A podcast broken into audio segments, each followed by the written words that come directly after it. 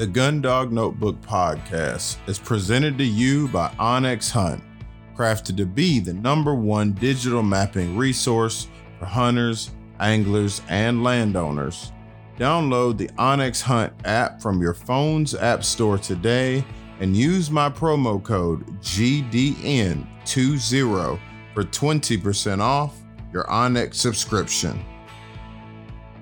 I also want to bring to you Eukanuba Sporting Dog, the premium performance 30-20 blend. For the last 50 years, Eukanuba has created premium nutrition that unlocks the power and potential within. From the unstoppable performance of the sporting dogs to the life-saving abilities of working dogs to the incredible companionship of service animals and family pets. Check out Eukanuba Sporting Dog today and go pick up a bag of the 30-20 premium performance blend. And guys, last but not least, I want to thank my affiliates Lion Country Supply and Garmin Fish and Hunt. Go check them out today for the spring training season. All right, so just a couple of things, couple of thoughts, couple of announcements. You know, I got to open up the podcast with this, guys. So we are making serious strides and headway with the Minority Outdoor Alliance Incorporated. So if y'all don't mind, I need y'all to do me one huge favor. My listeners and supporters and everybody that has been, you know, here to support the podcast. I mean, for however long I've been doing this at this point now, guys, go over on your Instagram profile. All right, go over and type in Minority Outdoor Alliance. All right, one word, no underscores, no anything like that. And go ahead and start following the Minority Outdoor Alliance to get updates on what we're doing. You know, as the weeks go by, I really want to, you know, get the ball rolling well on this. And we've got a lot of support coming in from a number of different directions. So stay tuned and kind of keep that in your periphery, and we'll move that to the front of the vision very soon. All right, guys. So it looks like I done figured out where my next pointer is going to come from. And I mean that, you know, most of y'all know you figured out my personality. You know, I can't tell too much left or right, you know, up, down, and which dog I want to get what day and from what kennel and breeder. But this go round, I'm actually sure about this one. Mainly because I pretty much followed, you know, our guest today. I followed him for a very long time, actually, and just have fallen in love with the way that his dogs look. And just really enjoy the dog work. I mean, it's crispy clean, man.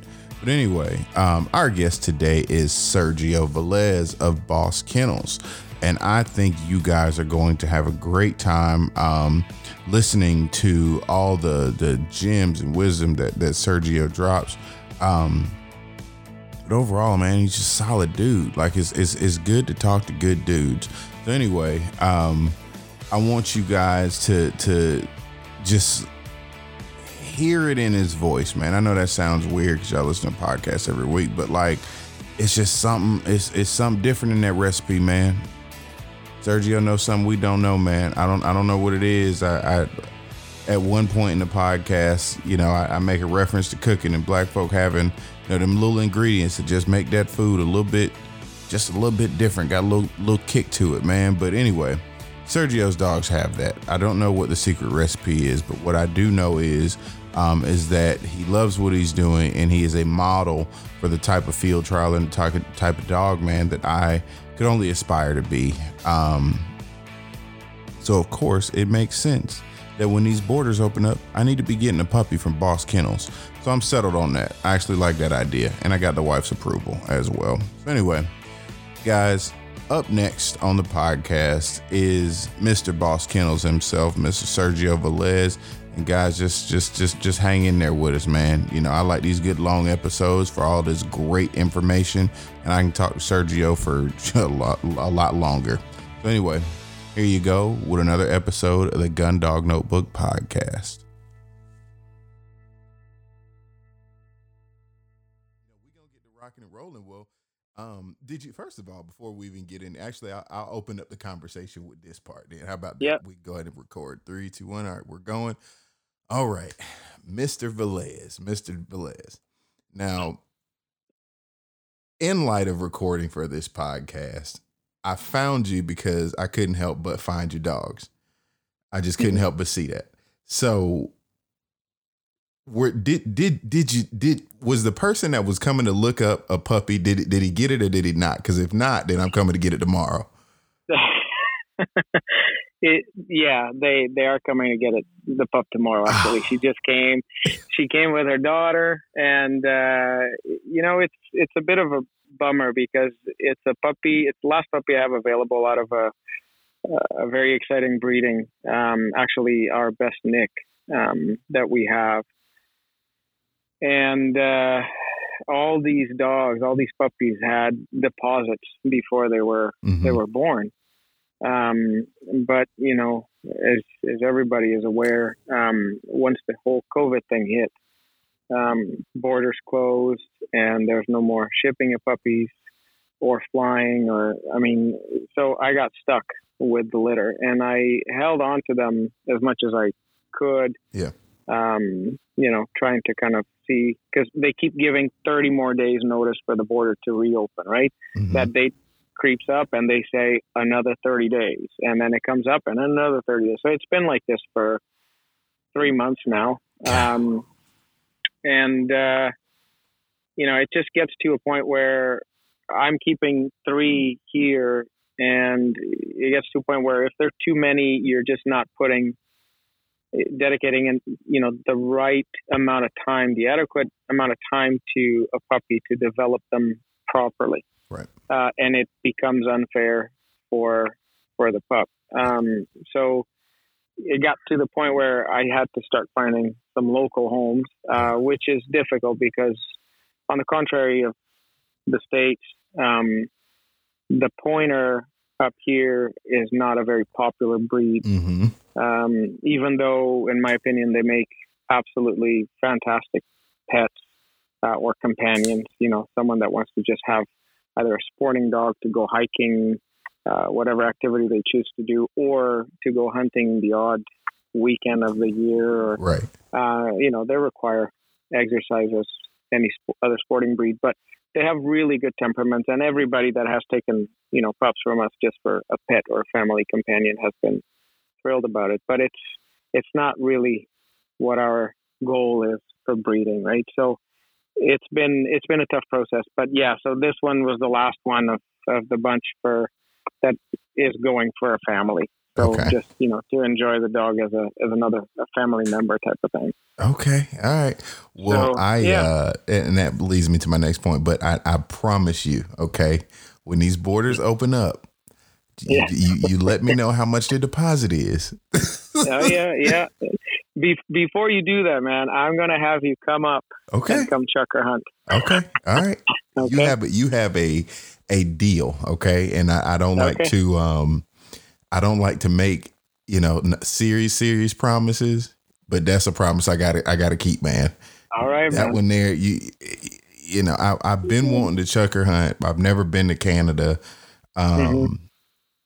So it's just a lot of good things. And then just to see your dog work, which, leads me into the next piece. So I could not stop looking at how snappy your dogs are. We were talking about that the other day and, right. And you kind of alluded to this a second ago, but just having a smaller breeding program has allowed mm-hmm. you to dedicate the amount of time that you needed to these mm-hmm. dogs, so, mm-hmm. I mean, one thing that you know about black folks in the state, we always got a little secret recipe to food and stuff like that. Yep. What's the secret recipe, man? What you putting in these dogs, man?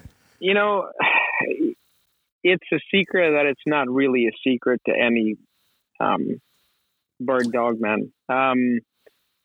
You get out of them what you put into them, mm-hmm. right? And the more time you have to put into them, the more you're going to get out of them. And, going to that secret idea, I start handling my puppies from a very early age. Not just, putting them on the bench, bringing them in the house, one by one. exposing them in the field to the horses, to birds. I start goofing around with them with a pigeon on a harness right at 6 weeks old. Mm-hmm. You know, the ones that get a little bit more shy because, you know, they're basically the same size as a bird. Yeah. You know, I tie the wings on the bird and just, you know, just playful stuff, let them jump on the bird and get kind of that drive going. Mm-hmm. But, you know, and I think that goes maybe not against purposely people that don't do that at such an early age, although I'm a firm believer that you start building that foundation right from the get-go. Right. But a lot of people are still of the opinion that, you know, they just let them be puppies. And then once they're 4 or 5, sometimes 6 months old, they'll start playing with them more with the birds and all that stuff. Here, because I do have that bit of time, the handling starts happening right at the 8-week-old mark. I take them in the field, I take some birds, and they start coming with me. I flush some birds off the bag for them. Mm-hmm. They all chase, and I holler at them. They all come back, and they know exactly what's going to happen. Another bird's going to come out. So, and besides being something that I do believe that it's a strong program in the sense of creates a strong foundation. Mm-hmm. It gives me a lot of pleasure. Right. I really enjoy the whole puppy thing, man. It's definitely it's where I take the most out of the whole training of a dog. Yeah. You know, once they're mature, they're broke, then it's the thrill is a completely different thrill. It's the fines, what they did to get to that find and the pieces of the puzzle the dog had to put together to get to that and all that. But, completely different thrills. And some people don't really have so much patience for the whole puppy thing. I get a kick out of it. I had a buddy of mine and it's always, you know, good fun and games, but, a very close friend of mine, matter of fact, he told me, he was like, I have puppies. He's like, but I don't like them. I don't like training the puppy. Not don't like the puppies, but just the oh, I get it. I totally get it, man. Yeah, And I get it, man. But I like pups, man. Yeah, same here. Because at that point, there's really no limit to what they're gonna soak up. You know. Mm-hmm. And you start seeing the difference between, like, the personalities that mm-hmm. just start changing so much between one and the other, and how much they change individually even. Right. Like, it's really something, man. Like, yeah. Right. I mean, I like pups, man. And older dogs are great. You know, it's cool to see, you know, what they do and how they kind of turn out. But, and it's cool to watch older dogs that know. So you're not, you know, you're not even conducting anymore. You're just kind of going with it. Yep. You know, but man, that first puppy point, and everybody looks forward to it. But, like, you know, really, it's that moment that seems like it. You know, it's like you got the first puppy point, and then that first trial that a dog wins. I think those are, like, that's right, huge pieces. Right. You know, everything else in between is a part of the job. Yeah. You know, so I'm right there with you. And I also, you know, really look at the guys like Ike Todd and, you know, those guys that are really focusing on puppy mm-hmm. and derby development. That's right. Yep. Because, I mean, that's going to set the tone for that dog going forward. Absolutely. You know, so that's just always my thing, man. So tell me this now. You have this really, really, really cool background, and I want to talk about where you're from, Portugal and everything like that. But, like, really, your background is truly in horses.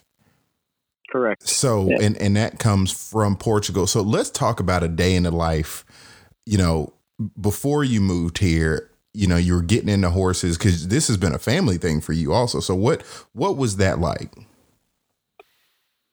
It's a very, you know, horses are a very rooted thing in the whole history of the country. It's a heavy traditional thing. And a little bit on the contrary of what it is here in North America, especially in the discipline of dressage. It's a very male thing in the horse world. In North America, it's a very feminine thing. There's a lot more women doing it and competing and so forth. And I think because of the whole culture, history was pretty much made out either on the ocean or on the back of a horse. Mm-hmm. So it just comes from that. And, since a kid, the two big passions I've always had, I mean, I've always been infatuating with animals. But the two big passions were horses and dogs. Right. And, the horses as a way of living was always what I thought of, even as a kid. Right. And so, one thing brings another, and I acquired my first horse when I was a teenager. Prior to that, I was working with horses and, mucking stalls and cleaning barns and tacking up horses and breaking horses as a younger kid. Mm-hmm. Every minute I spent on the back of a horse was, I got to do that because I just mucked so many stalls, type of thing. Right. I get it. I was happy. I was happy to do it. And my old man wasn't a big fan of it because he thought it was a bit of a exploitation, but I was happy.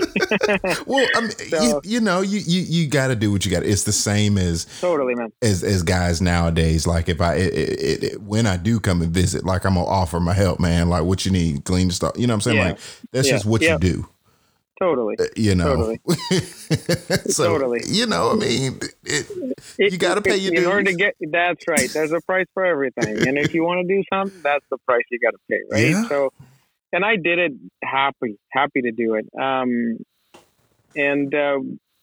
At my later teen years, I started teaching after I went to school for an Equestrian International Federation license, if you want to call it. Mm-hmm. So I would be able to teach pretty much anywhere in the world. Really? Credited as an instructor. Yeah. Huh. So after that, went into an international riding school that taught a lot of, North American people. Mm-hmm. And, it's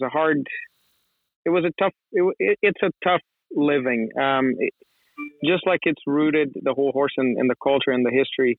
There's also a lot of the, I always called it as a kid, royal blood. Yeah. You know what I mean? Yeah. So, and I was far from being royal blood. So I had to start, the hard way, which was, work to get to be on a horse. And right. I didn't acquire my horse till my later teen years. I was blessed that my dad was able to afford to help me buy a horse in the condition that I would pay for all the expenses. Right. And I'm like, yeah, right. And so you've been working since the beginning. Oh yeah. Yeah. It's been, oh yeah, man. But it was always a happy thing. I was always happy to do it because I enjoyed it so much. Right. Yeah. But it's for those of us that weren't really royal blood, quote unquote. Mm-hmm. It was a 12-hour day job, and with one day off a week, and you made very little money. Like you really did it for the love of it. Right. You busted your butt, but it's because you wanted to do it. Right. There was just no other way about it. And once I started teaching at that international riding school, which actually worked in conjunction with an equestrian tourism agency. So a lot of people from all over the world, but mostly from North America, would come.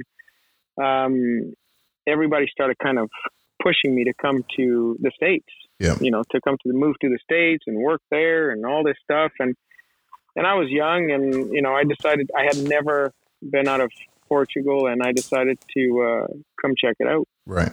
And I did. I went to check it out for just over a week. I had where to stay and I quickly realized that I could actually make a suitable or an enjoyable lifestyle, a living in the States that I couldn't, you know, back home, with the huge benefit of being able to compete. Yeah. Right. And for me, that was a huge thing. And, you know, always been very competitive. I think that's why we're in the field trial thing. I mean, that's right. I think there's that piece of a root. Now, let me ask you this though. Your horse from back home, did you bring him here? No. Okay. No. Before I left, I ended up selling, that horse, went to my old man, gave him the money from the initial quote unquote investment. Yeah. Kept the rest. And then, you know, shortly after that, I made the move. All right. So now you done spurred about 3 or 4 different questions, but I'm going to try to keep it on topic. But what are your thoughts, man? Cause in the horse world, it seems like there's a lot of the same expectation of apprenticeship, right? Yeah. Like, I know in the art world, I had a mentor and I more or less apprenticed, you know, for someone, a couple of people, matter of fact. But in today's time, right? Like we've got the guys that are hell bent on like, you know, if you want to get good in the world, you need to go to a trainer. You need to scoop shit, basically. Like you gotta, you gotta do that. And I understand that you gotta earn it. Yep. But what about the guy that doesn't have that resource and still wants to get into bird dogs? And I asked because I was that guy. Like I had to go out and find the people that I wanted to. I get it, man. I 100% understand your question in the perspective of the horses and the dogs. Mm-hmm. With the whole horse thing, I was so obsessed about it growing up that I basically studied it, like the history and as an equestrian art form, and the names that had developed the different methods, and you know, from the 17th century, and like I jumped right into it, and a lot of things that what I did, and because I was quote unquote a nobody when it came to the whole horse world, I did a lot of watching. Mm-hmm. I went to many places. I had a little scooter and I would go to these places, to these barns, and I would just, you know, sit on the side and just watch people ride and just try to take as much out of it as possible. Right. Because it's an expensive thing. You know, and my parents, bless them, they gave me all the chances they could possibly give, and helped me out in every way possible. I mean, without a doubt, I wouldn't be where I'm at without their support. But it was a lot through watching with the horses and the dogs. It was the same scenario. Like, you know, a lot of people can say like some of the bigger names that we all know, we all talk about, they all have had somebody that they kind of went to and they did the apprenticeship, if you want to say it, from them, right? To somebody older in the business that passed on a lot of advice and they hung out with them a lot. They watched a lot, like right there, right? Number one, I'm in Canada, in BC. That, you know, we gonna get to that too, but go ahead. Right. Which, you know, there's nobody. There's nobody out of here that does it. So, a lot of this obsession too was driven by, you know, back in the days, even with the dogs, VHS tapes, and, you know, just watching it over and over and over again, and try to get to the same end result of however it felt good to do, to what I was watching. Right. So I became very visual about the horse thing and the dog thing. And still till this day, I can't say that I've learned this or that for a specific person that I've been spending time with.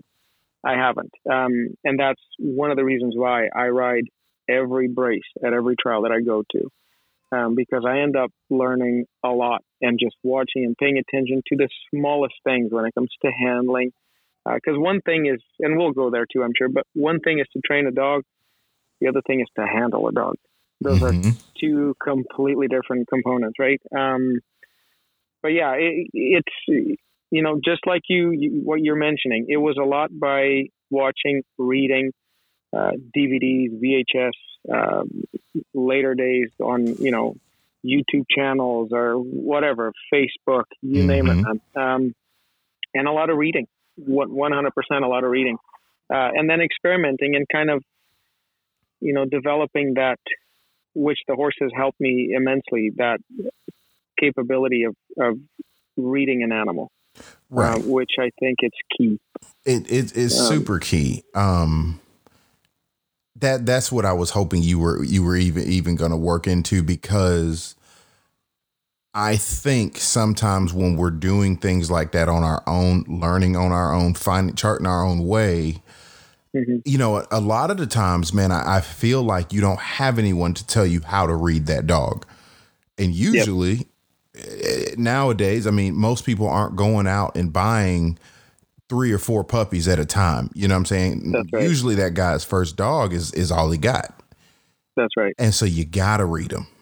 You got to figure it out. And I totally 100% align with reading a lot. And you know, for me, it was YouTube, DVDs and things like that. And I tell people all the time, I'm a bit of a mutt when it comes to, you know, dog training methods and things like that. I read a lot and take what I think works. Right. You know what I'm saying? Yeah. Yeah. Agree, man. And so I think, you know, that's a big thing, but let's talk a little bit about a couple of things. But number one, you mentioned equestrian art, and that has been something that I think of. So I always think, and maybe you can elaborate on this too, but from the beginning, I've always believed in this, you know, almost divine relationship between men, dogs, and horses. Like it's that triangulated relationship. That's kind of like it. I don't know why it works, but you know, from the man to the horse, it works. From the horse to the dog, it works. The dog to the man, it works. All parts are equal. Absolutely. You know, so what, how did we get there over time? Like what's your thoughts being a horse trainer? It's a symbiosis of events, man. That was somebody way back in the day, has looked at it. And if you want to complete that circle, I don't know if you ever thought of this or not, but I'm going to throw it out there. Okay. From history, if you want to complete the circle of man on horse and dog, there's the, birds of prey as well. Yes. The falcons. Yes. The hawks, the falcons. Yep. Absolutely. Yep. And that's a Middle Eastern thing. That's right. Yeah. That's okay. Right. And all of that kind of came from way back in the day. It was a huge, like from my home country, it was a huge practice of on a horse, you carry your falcon or, you know, your bird of prey, and you would have your pointing dog. Okay. And in a lot of cases you had the pointing dog and then a flushing dog. And right. Which would oftentimes, if it would be with the gun, it would do the retrieving. With the falcon, that would not be necessary. But I think it came from way back then, and I will risk to say maybe 16th, 17th century, somewhere out there. Yeah, man, it's interesting, and I didn't even think about the birds of prey aspect of it, but like. Yeah, I mean, that's there. And I'd always attributed it to being a Middle Eastern thing, but that was something that was prevalent in Portugal. Absolutely. Portugal, okay. Spain, probably all throughout somewhat Europe. Okay. And And I think that that just unified that those relationships between men and those animals. Mm-hmm. And I mean, it's the kind of pieces of the puzzle that were meant to always fit together, type of thing, right? Right. And I think that for that reason, it just stuck to till now. I mean, the whole hunting with the bird of prey on horseback and dog is not so much anymore, but I mean, we still get on a horse and we spend hours on end on a horse, mm-hmm. watching dogs and mm-hmm. going with it, mm-hmm. right? Mm-hmm. So, and you know, for as long as I live, I'd like to keep seeing that for a long time. Right. But, yeah. You know, I think that because at those times, it was also, you know, that was called high school teaching of a horse, where, you know, it was a form of art when training a horse to have all these high school movements. Which they carried on from being used in the battlefield to then becoming a very royal, if you want to call it, status thing. Right. You know, each royal family would have their own arena, their own horses, and they would have the master horse trainer. And then they would have a bunch of people teaching all these movements to these horses. And I mean, there's always been dogs around it, and the whole practice of hunting then on horseback and with the dogs. I mean, in Spain, one thing that it's still very, very much alive is the whole getting on a horse and hunting with sighthounds, with the greyhounds.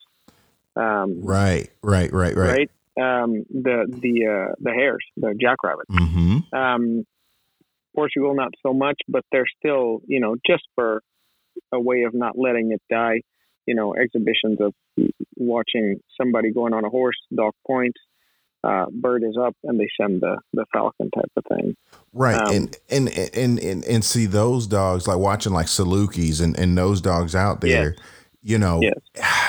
It's just interesting to me how human beings have manipulated dogs of all kinds to fit the mold of what they're trying to do.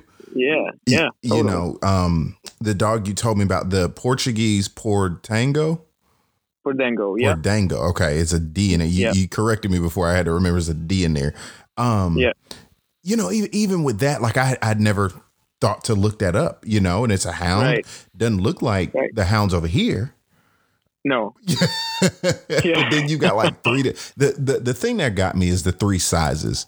You know what I'm saying? Yeah. Like you like we talk about versatile dogs, right? And we talk about people like having that one dog for everything. Well, we took one dog and made three versions of it. So. Right. Totally. So, how did that work over there? Like, let's talk about that, because you spent some time, you know, working those, right? Yeah.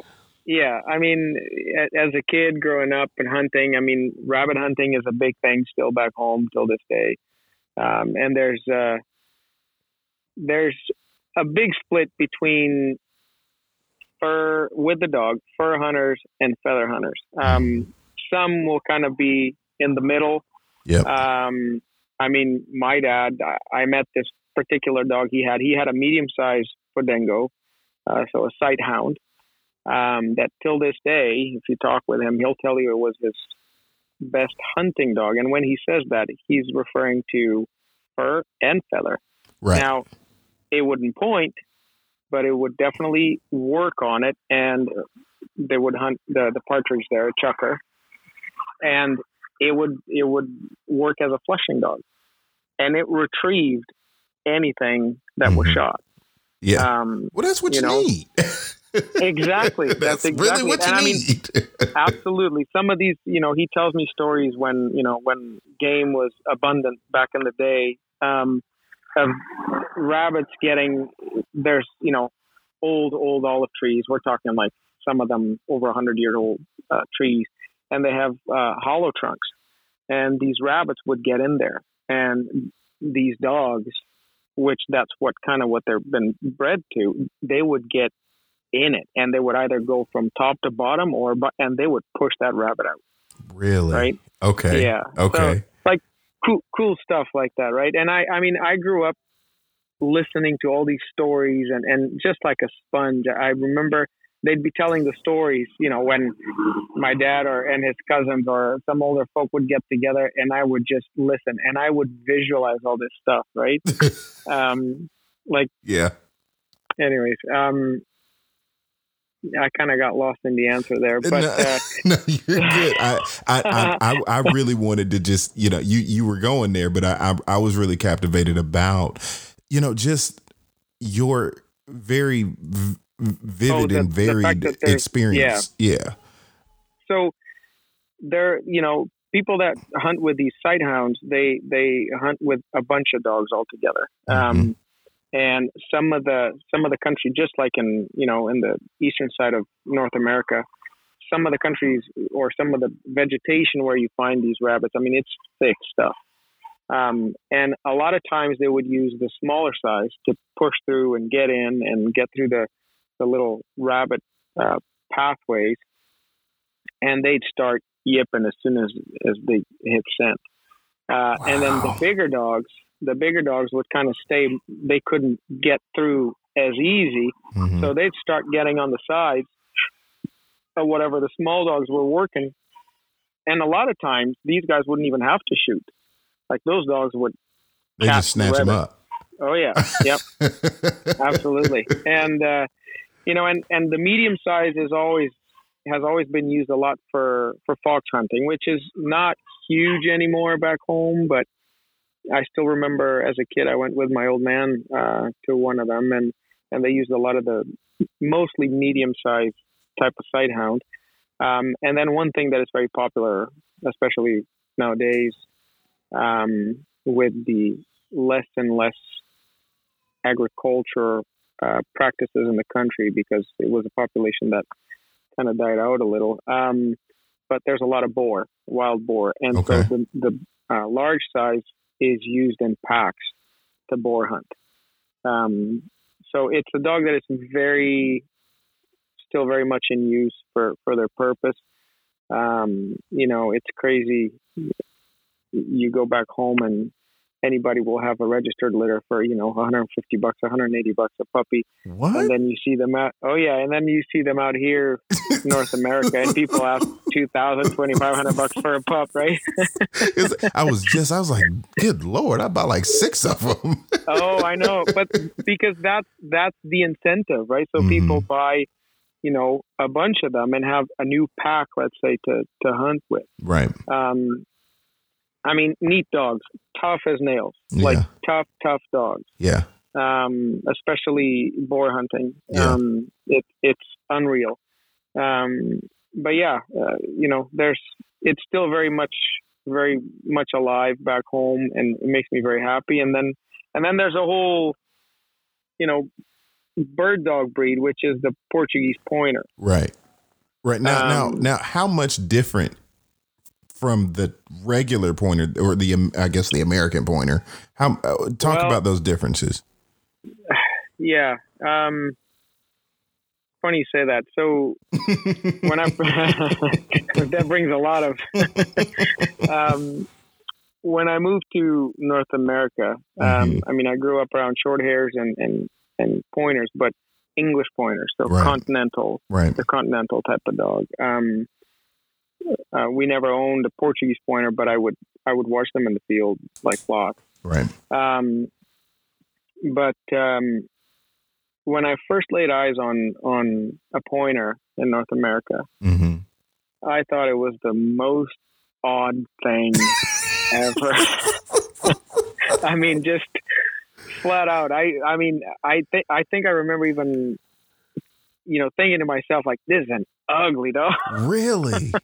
Yes, because it was such a shock. So back home, and my old man was the same. Like, we had no idea that what a pointer in North America would look like. You know, and after doing some, you know, some reading on it and kind of getting a bit more educated about it, It all has to do with the conditions of terrain, with the size of terrain, and so forth.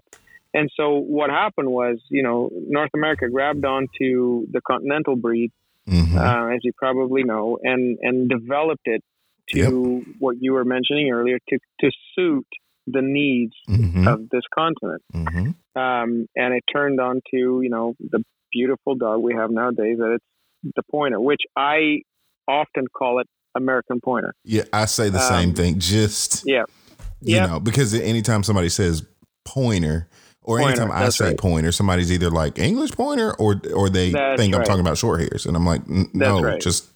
That's and so I it's not even a formalized thing. I've just adopted saying American Pointer. Absolutely. And quite frankly, I think that it would be only fair for both breeds. I think it would benefit both breeds to actually identify them as English Pointer and American Pointer. They're completely different type of dogs. They hunt differently. They gait differently. They're built differently. They think differently. Like it's a completely different type of dog. But anyways, that's a whole another. That's a whole other podcast. But you know, the dogs there are dogs that you don't want a dog to range out more than 50 max 60 yards. And I mean, and that's a dog that the dog gets out to 50 or 60 yards and they're hollering at the dog. Right. Right. There's no, the country doesn't present the same tall grass that we can have here in some parts of the country, from east to west, north to south. The extensions of terrain are a lot smaller to hunt. So this whole, you know, big ranging dogs and standing up tall, there's no cover to hide a dog. So, you know, it's very much appreciated a dog that behaves almost like a big cat. Right. Yeah, I've seen it. They kind of like creep. They get low to the ground and they creep. And and it's actually field trials back in Europe. It's encouraged for the dog to creep along as the handler walks beside the dog. Right. And so it becomes, then the flush becomes a partner thing. The dog is still not allowed to chase, but the flush is made with handler. A lot of times handler and dog, or just handler. Right. But the dog is encouraged to heel basically beside the handler in a creeping manner. Gotcha. Which here is, I mean, creepy. You'll be kicked out of the country. You mess around and do that. Exactly. But you know, it's different strokes for different folks type of thing, right? So it's just a different way. There's no better or worse. It's just done differently because the whole conditions and the whole logistics of the country and the culture and vegetation is all different. So, and I totally get it, and I love doing it the way that we do it in North America, to be honest with you. Right. Yeah, man. No, I could never own a continental pointer anymore. I'll put it to you that way. Really?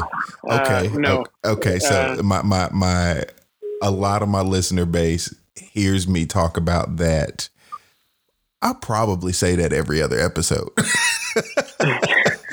And in truth, man, like I'm looking at this Portuguese pointer now, and it's a beautiful dog. I mean, it looks kind of like a pointer, just with a short tail and brown. It's like if a pointer and a boxer had a baby, actually. Yeah, It's one of the oldest, if not the oldest, pointing breed in the moment, in the history of pointing dogs. It's there was another one that was the Spanish pointer, so that was Portuguese pointer and Spanish pointer, and they both were actually in the origin of the English pointer. So a lot of those bloods were used to produce the English pointer. So it's a dog that, you know, has a completely different temperament, a different way of hunting. It's a dog that it's not a hard running dog. It'll lope a lot. It'll trot and lope a lot. It tends to carry a lower head. More of a hound type of behavior versus, you know, our snappy high head, you know, lofty, smooth, big gait type of dog. Right. Totally different. But, you know, there's a place for them. Mm-hmm. They're tough dogs too. Some of the conditions where those, I've seen some of those dogs hunt, I mean, they get beat to crap and they just mosey along. And the whole hunting practice, just a little side thing. Back home, you know, I see, especially nowadays, there's a lot of the whole side-by-side thing, or even on horseback, mm-hmm. and swapping dogs. And my memories of hunting back home was me packing food. Yeah. And just going. For my old man and I, and we walked literally from sun up to sundown. Mm-hmm. That's like, how I hunt now. It is one dog. Mm-hmm. You know, and I hate to say this because I know some people might think it was a little harsh, but we never carried water for that dog. Good, like I do now. My dog. Look, I you want to know who told me that, man? It's funny you say that. Because sometimes I get a funny look when people are mm-hmm. like, "You don't take water for your dogs." Mm-hmm. The only place I take water specifically is when I hunt this one particular WMA in Thomasville, Georgia. Because they have gators in the water. So okay. I can't let my dog. You don't want the dog to go. Yeah. Right. Yeah. But nope. I make it a point. This is an old head, Neil Carter. He was telling me about this. I still got to send you those photos and stuff. But, you know, he field trials. He was a dog man here, plantations and stuff, and raises excellent dogs. Okay. And he was like, when we go hunt, they have to find their own water.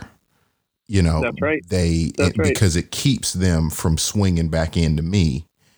That's right. You know, I'm curious as to what made you adopt that. Just I think the reason there is simply because we've already carrying mm-hmm. stuff, mm-hmm. and it's another thing. And you know, through the properties that you go through, because it's none of it is actually crown land; it's all owned property. But people are pretty open to let you cross the fence and just get through it, right?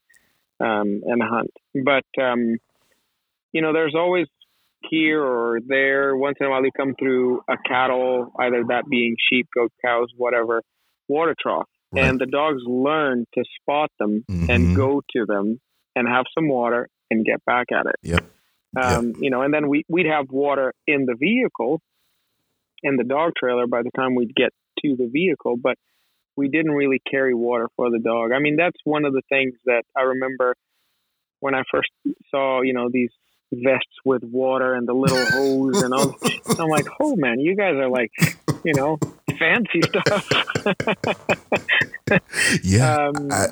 It's just different, right? It's different. But, you know. Yeah. Yeah. And now when I hunt, it's one of my worries is, knowing that there's either a water hole, and I look on the maps to see if there's a water hole, and mm-hmm. I'll try to kind of swing by it. I still don't carry water unless I'm on a horse. On a horse, I always carry water for my dog. Right. But on foot, I don't carry water for them or for me. Yeah. I drink when I get back to the truck, and you know, so do they. And, we must be the same person. We have got to be, man. All the more reason why I need to come up there and hunt some chucker with you. There you go. I don't. It's weird how that works out, but I mean it is. Now look, let's talk a little trash for a second. Let's back up, and then we'll get back because I got a lot I want to cover with you. But why no more continentals? I know why I'm not doing it. I never had one. I thought about it one time, and I'm glad I never did. Mm-hmm. No shade or anything. I've got my reasons why I don't, but what was the thing that was like, I can't do this anymore, especially coming from one of the continental origins? You know, it was, I guess, so coming to North America, the first dog I acquired here was a short hair. Mm-hmm. And like I mentioned before, you know, I grew up around short hairs and English pointers that my old man owned. And the short hair, I went to the short hair because even though there's a slight difference between what's bred, you know, back in Europe to North America, but it's the kind of dog that mixes better with what's being done in North America and in Europe. Mm-hmm. And I went to that because I couldn't stand that first reaction that I told you, like the American pointer was like, man, I can't even look at that tail. Yeah. Yeah. I mean, this sounds odd coming from, you know, now I'm completely obsessed with it, but but it took me a while. It was a growing passion. It was a growing love that had to be worked on. Yeah. And so that's why I went to the short hair, because it was such a foreign vision for me, the whole American pointer thing. Once I got into the short hair, and, you know, I originally got the short hair because I just wanted to go hunting. I wasn't even aware of the whole field trial thing. Mm-hmm. And then I found out, you know, back when there was no social media, and I found an ad on the local newspaper about this meeting that this dog club was going to have. Yeah. And that just spiked my interest. I went, rest is history, but,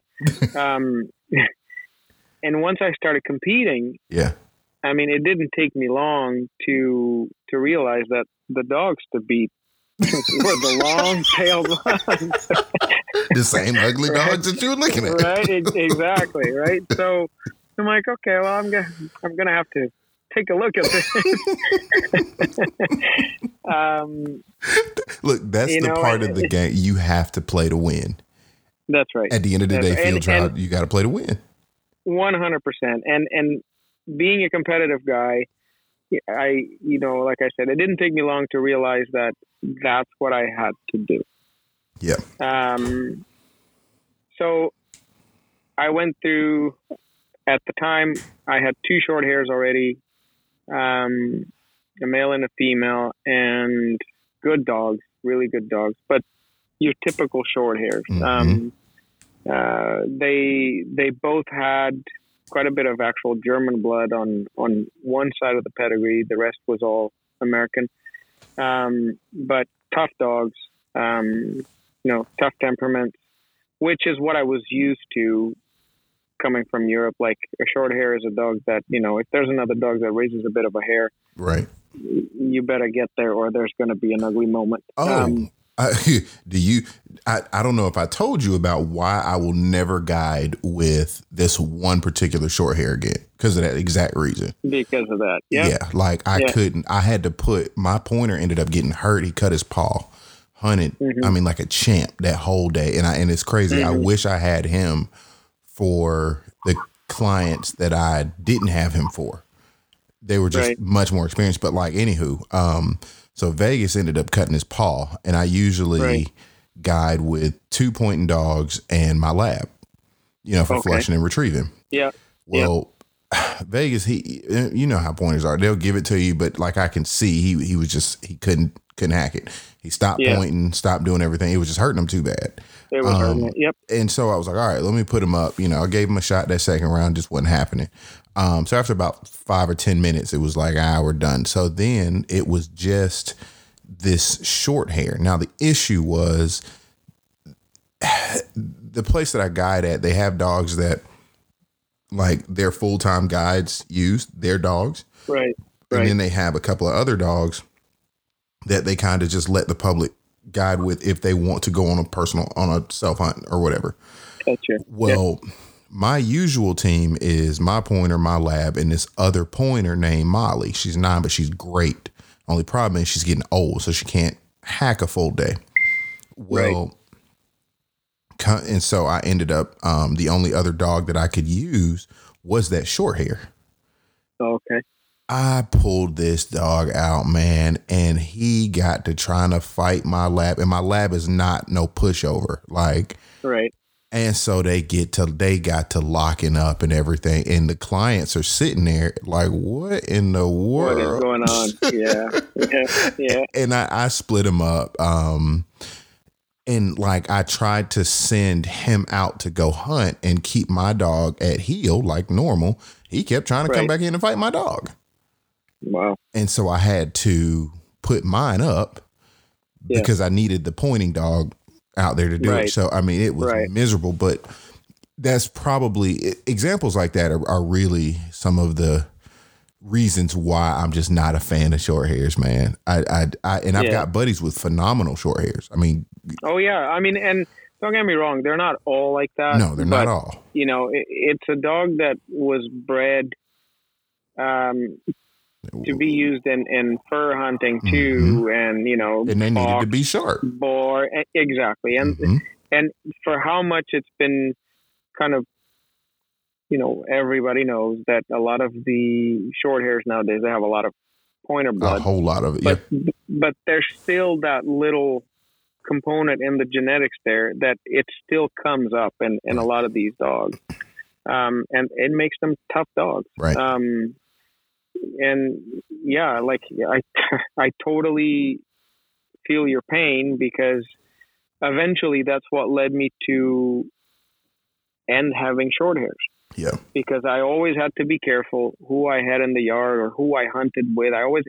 Everything was very calculated. Mm-hmm. And if, you know, one gate was open or the two dogs got paired wrong, exactly the same scenario that you're talking about, right? And it just got a little too much.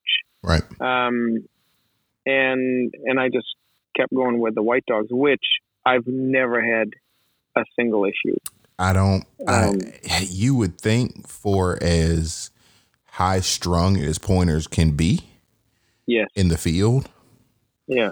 My lab is, I mean, night and day more aggressive than my pointer is. Right. Night and day. Right. Pointer, he didn't really like new people coming into the yard, but he's not like gonna go after you. He'll just bark at you. My lab, you, I mean, he will come up to you and be like, "Who are you?" And it's just different, but you know, it's just interesting to me. And I never want to generalize dogs like that, but that's just been my experience. The other issue is overbreeding, and I'd be the one to talk, because I own a lab. I can talk about that all day too, but it's like two in America, right? Because in Europe and in on the continental side of the world, you're getting the cream of the crop of those particular breeds. That's right. Over here, it seems to me that there's two different sides to it.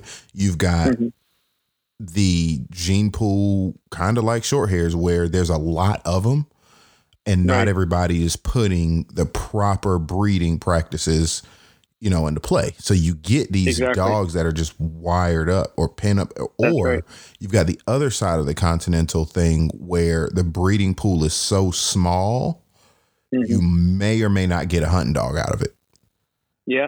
Yeah. 100%. 100%, so, man. I'm like, and here, I know for a fact pointers and setters, a setter is a little bit more of a gamble, but still you're getting a good hunting dog. As far as winning a trial, I mean, obviously we know, I mean, pointers are just, the statistics alone, you know, show for that. But, you know, I can get on that. And I think even more so with the whole setter thing, you don't get just a hunting dog. You get, you know, for the average person that has a dog as a hunting dog that likes to have the dog at home and in the family, or you get a good family dog. Yep. And I think nowadays more than before, there's a big value to that. A lot of people like to have their dog at home, and, you know, and you look at the old pictures, old paintings, and, you know, there's the fireplace and the setter sitting or laying down right beside it. And, you know, it's a good dog. And a lot of the pointers that, you know, the kind of dog that I visualize to produce has to have always that off switch, that when I bring it in the house, I want to forget that he's in the house or she's in the house. Right. And the short hairs was always a struggle for that, man. Like, there's just no off switch. And, you know, the off switch is a is a command. Yeah, yeah. And because it's a command, there's this whine and whine and whine. And I just got, it became too much for me. I couldn't do it anymore. The look on your face looked like your wife might have got onto you a couple of times about the dogs. Just a couple. You know, actually, what was really hard for her was, because I'm the one that handles all the dogs and whatever. But if I go to a trial or, you know, I'm out training for a day or a couple of days and I have to go somewhere and a few dogs have to stay behind, you know, she would look after them. And with the short hairs, it was always like instructions to be followed. Oh my God, yeah. Otherwise, that would be an accident, right? And so it put a lot of, you know, kind of stress on her, especially because of that. Right. And it did happen a couple times. And I believe it. So, yeah. So, and to me, it was just, I mean, I still look at some of them. One of the most spectacular dogs that I've ever judged years back was a short hair. Really? And I mean, it was a short hair. And if he hears me, he's going to grin with a lot of pointer in it. But, I mean, pointing was beautiful. He was extremely intense on everything he did. Every time that dog, I mean, I saw that dog point, no joke, midair. And when he landed, he pointed it. He turned and pointed as he was making a big jump over a sagebrush. Oh. And he turned and how he landed is how he stayed. He just skidded and he just stayed there. Like the point was actually established in the air. I'll never forget it. Wow. I've never seen anything like that, man. And he would just shake, just vibrate. Beautiful dog, won a bunch. I think he's still kicking around. You remember that dog's name? I do not, man. But the fellow is on my Facebook. Okay. He's from the next province, Alberta. I'll look it up and I'll get some pictures. I'll send it to you. Like beautiful dog, beautiful dog. You seen those honky tonk dogs? Oh God, yeah. That's how he pointed. Oh, so he looked like he's about to literally just fall off. Oh yeah, just you know, drink from the rain type of thing. Just, just beautiful, absolutely beautiful. God, but, yeah, man. It you know, short hair is a short hair, and it requires a different type of mentality for training and handling and so forth. Mm-hmm. You know, that passion that grew and that love that grew for the pointers. And after watching a lot of dogs, and I've experimented with other breeds, and nothing compares, man. Nothing. Just nothing compares. Okay. All right. I want that to be heard on air from everybody. Why do you like pointer? Because nothing compares. And that's the reality. It's like, you can't, it's like, you know, watching, coming from Europe, I've watched Formula One racing. Mm-hmm. It's like watching F1 and watching NASCAR. There's a place for both, you know, and it's not that one is bad, but you just can't compare. Right. It's one is one thing and the other one is a different thing, man. The maturity that you get on those pups, the selection that has been done from, you know, Mr. Miller, Farrell Miller comes to mind. Mm-hmm. He had a big thumb on it. You know, the whole LH line, all these people, and there's others, many, many, many other names. Oh yeah, that selected these dogs to get to the point where we're at nowadays, where I can get a whole litter of 6-week-old puppies, all snapping on point. Yep. Intense, you know, and just what the kind of maturity you see in some of the behaviors on these pups that you just cannot compare to other breeds. Right. You know what I mean? So, you know, it's been a long road type of work with them, but you just, it's a whole different ball game. Whole other ball game. So yeah. All right. So you were talking about the differences right now. Let's make a trip from Portugal to coming over here. And your first stop was it Seattle or Idaho? Idaho. And then it got, you mentioned it was kind of tough for a second training wise in Seattle. Yeah. Okay. In Seattle. So I went to work with horses in Idaho, in a little town called King Hill. Mm-hmm. And when I say little, it was little. But it was cool, man. Like I had never seen, California quail or anything like that. And I got introduced to that. The country was absolutely beautiful there. And now I look back and I feel like, 17 years later, I don't think I appreciated at that time what I would appreciate now, being in that kind of country. I went to Boise, and then horses again took me to Washington State around Seattle. And it was really hard because I stayed there for a good 2 years. And it was really hard during that time to connect with people to go bird hunting. Right. So it was hard to connect with, this whole Facebook thing wasn't a thing yet. Which makes it a lot easier nowadays. Mm-hmm. And because of the demographics of people that I was working for and surrounded by, it was very difficult to connect with anybody with bird dogs. Mm-hmm. So for that time, I missed it. I missed it a lot. And so once I finish my stay in the States, I decided then to come to Canada after being here to visit. I really enjoyed it, got offered a job, came, and it was different in the sense that the atmosphere that I jumped onto here in Canada was completely different of the one that I lived in Capitol Hill. Yeah. So it was, yeah. So we've all heard a lot about Capitol Hill recently. Yes, man. I know it was kind of interesting because, watching on the news and TV, I'm like, man, I lived there. I know that. Right. Yeah.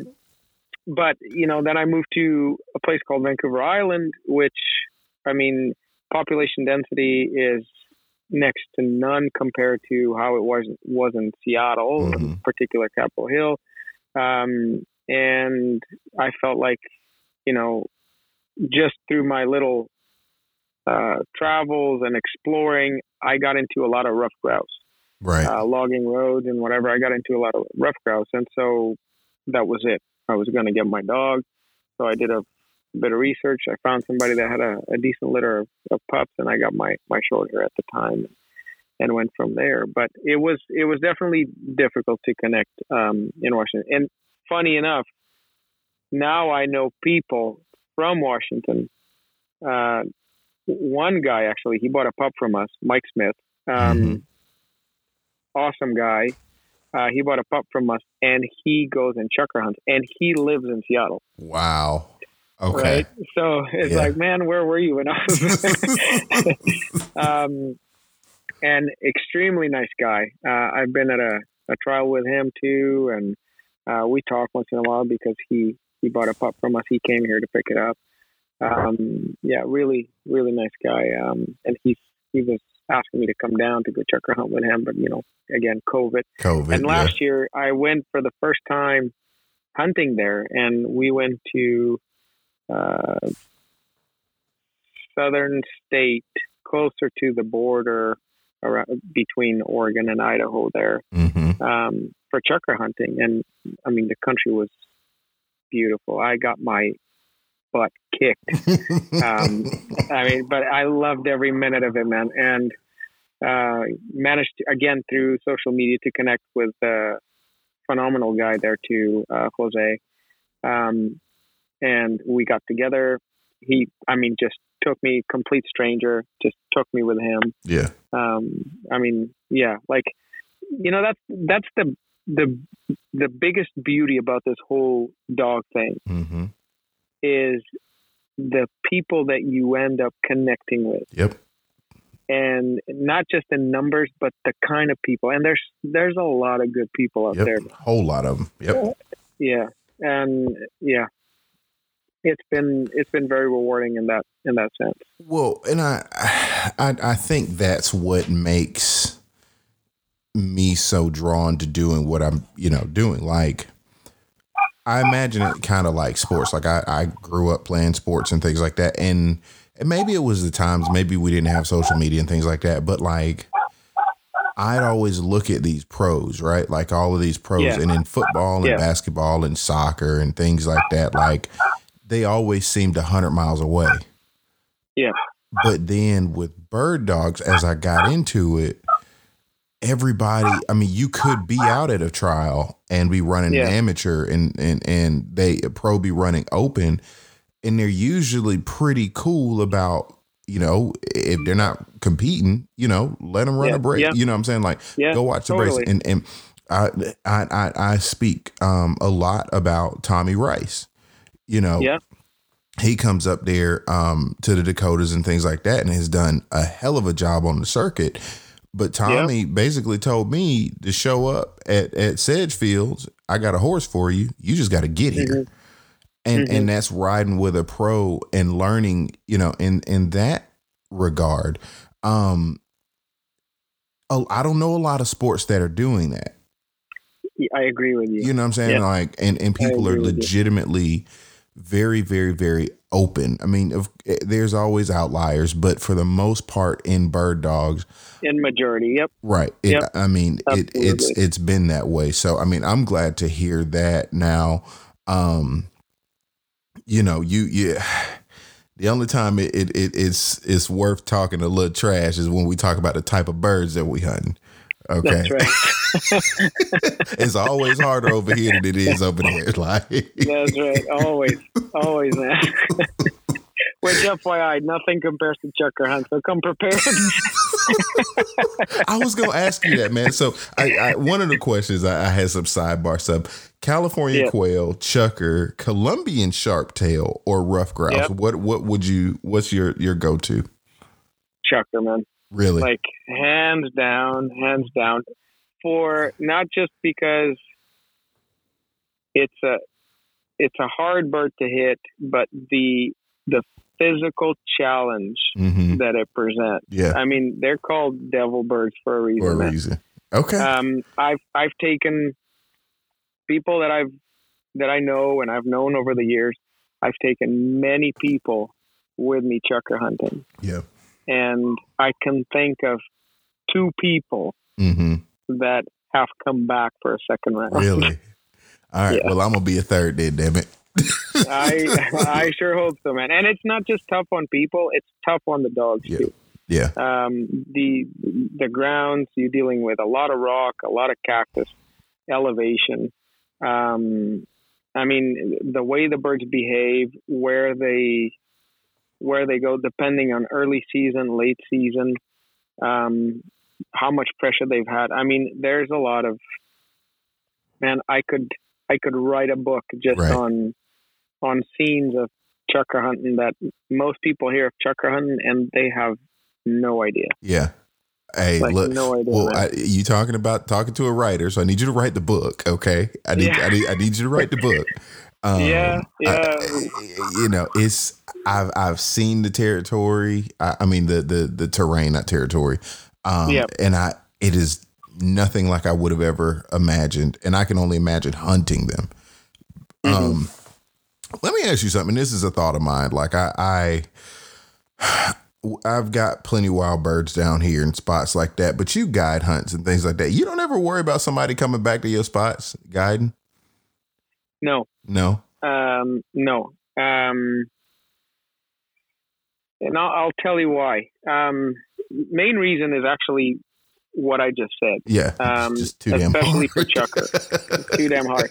And the second reason is so, I mean, Canada is one of the biggest countries in the world, not by population, but by, you know, yes. extension of country, of terrain, of land. And I live in the only province where there's chukar. Okay. So of all Canada, this is the only place where you can find chukar. And it's actually a small, like in a radius, it's a fairly small area in comparison to the rest of land of the province. Mm-hmm. In a place like British Columbia, that bird hunting isn't a huge thing right. at all. The hunting here is big game. Right. Bird hunting is not a thing. I mean, a lot of people say, "Oh yeah, I bird hunt." "Oh yeah, where do you hunt?" "Oh, I hunt rough grouse." "What do you use for 22?" So they shoot them. They shoot them off the road. So that's the bird hunting I'm talking about. Right. That majority of people do here, right? So because of all these circumstances, I've always been the kind of person that I want to encourage people to go and to kind of cultivate a bit more of a culture in bird hunting with a dog. Mm-hmm. With being a flushing dog or a pointing breed. So that problem of having somebody to come and start using that spotter, it's very, very, I mean, it doesn't really cross my mind. Very few times I go to a spot from one of the spots that I go to and I see another vehicle. Okay. It's rare. Yeah. It's very rare, man. Okay. So it's not an issue. The province over, Alberta, which, you know, starts to become more of the prairies, mm-hmm. that's different. There's a lot more bird hunters. They have a program of pheasant release sites mm-hmm. Throughout the province. So that promotes a lot more. They have pheasant festivals. And so that promotes a lot more the whole bird dog and bird hunting. And so that there's more of that secluded mind, if yeah. you want to call it, of sharing the spot yeah. where you go hunting. Okay. Here, I mean, anybody asks me, I'll give them the coordinates. This is where I go. This is where you'll find birds. Have right? fun getting there, though. Exactly. I mean, it's totally different. And actually, it was a reality that was interesting to me when I went to last year to hunt in Washington State. Was that I saw a lot of hunters. And mm-hmm. they were all chukar hunting. And I saw from setters to veeslers to pointers. And I went with a good friend of mine, Italian friend of mine. He's older. He came from Italy too at a younger age. And he's probably, it's funny, I met him chukar hunting years ago. Okay, mm-hmm. He's the only other nut that gets out there every year, right? So I met him and we became good friends. And so we went both to Washington State, and he got yelled at because he was, two dudes were coming his way and he was going around and get out of here. And you know, like kind of, these are yeah. my birds type yeah. of thing. Right. Yeah. And it's like, okay. And he just went away. He's a little deaf now cause he competed in shooting a lot. Yeah. And so I said, what would you say? I couldn't hear it. I just left. Like, whatever. Exactly. Like, whatever. So, but it was an interesting reality, like way more of a thing bird hunting in Washington. I mean, and I'm looking at a mountain that it's the United States right here from my property. Wow. So, okay. So I'm right at the border. Right. So. Okay. And being at the border, guys, go check out Onyx Hunt. You can go check out your borders, your boundary lines, your public and private land areas, everything you need, in addition to the Onyx Off-Road app. So go download both of them. But for Onyx Hunt, use my promo code GDN20 for 20% off your checkout when you go subscribe.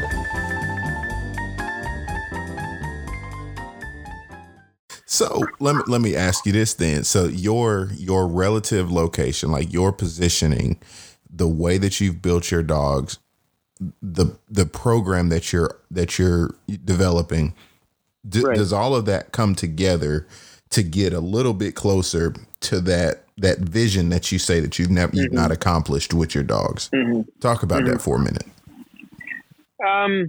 Yeah, I mean, again, being an avid chukar hunter and you know, my bird of choice is chukar because of naturally the way that, you know, the kind of bird I grew up hunting back in the old country and all this. Mm-hmm. So, chukar dogs are a true chukar dog. Not every dog fits the boots or the status of being a chukar dog. Right. And again, you know, it can be disputed by, you know, oh, this bird is tougher or that bird. To me, which I've hunted, you know, quite a few species of upland, the chukar do offer, without a doubt in my mind, personally, the most amount of challenges, not, like I said, not just for the hunter, but for the dog, which means the dog has to be a very specific type of dog, not just built, but mentality, you know, capacity, like with a lot of bottom, you know, the way they move, it can't be, you know, a lot of the southern and southeast type of all age dogs are big dogs. Mm-hmm. Everybody wants that, you know, 70-pound dog, and I can't have that. Right. You know, for the kind of running that I do, what I use my dogs, and, you know, even trialing in Oregon, and so forth. I mean, the grounds are very similar. You put a big dog in those kind of grounds, he's not going to last. He's not going to last. Not because of the endurance, you know, and I know some people would argue this, but from my personal experience, you end up trashing a dog. Oh, yeah. Doesn't matter if the dog has a smooth gait or not. A dog that heavy and the kind of terrain that we put them in, it's not going to sustain the same gait, the same endurance, or the same mentality, because it'll start hurting as a smaller dog. And when I say small, I don't mean, you know, 40-pound dog. My top dog is a 60-pound dog. Yeah. And he's what I would call through and through chukar dog. Chukar dog. Shoot, man. I'm pushing. My dog now is 41 pounds, sopping wet. Like, well, I got a little dude. I mean, but you know what? And smaller dogs, especially, you know, in the bigger circuit and all this, they tend to be looked on. And I know that a lot of people think, you know, a bigger dog, especially in the big circuit, if it gets to Ames, Ames is a mud pit. They have to be long-legged. They have to be big to get through all that. I personally, and I know that a lot of names and a lot of big names would argue with me. And I'm of this opinion, perhaps because I've never been to Ames.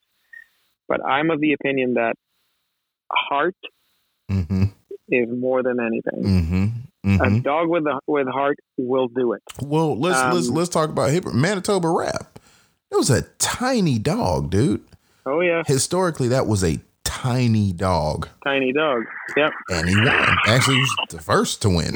Matter of fact. So. And he, you know, and I've read a lot of debates that go on this exact issue, and that dog comes up, and then it's always the same. That was the one dog, right? The only one dog. But yeah, it was the only one dog, but it proved that it's doable. It's doable. It's totally doable. And Ames then is the same Ames it was now. If anything, it was worse then because they had wild birds at the time. Yeah. I mean, the conditions were the same though. Yeah. And, you know, the crowds probably, the gallery was probably, this is a far-fetched maybe, but the gallery was likely bigger, which would promote more mud, which would, in result, could be a lot tougher on a dog. Yeah. So, I mean, you know, everybody has this vision of a dog because of what they do, the bird they chase, or the venue, the terrain that involves the venue they hunt in, and so forth. For me, I mean, bottom is a lot.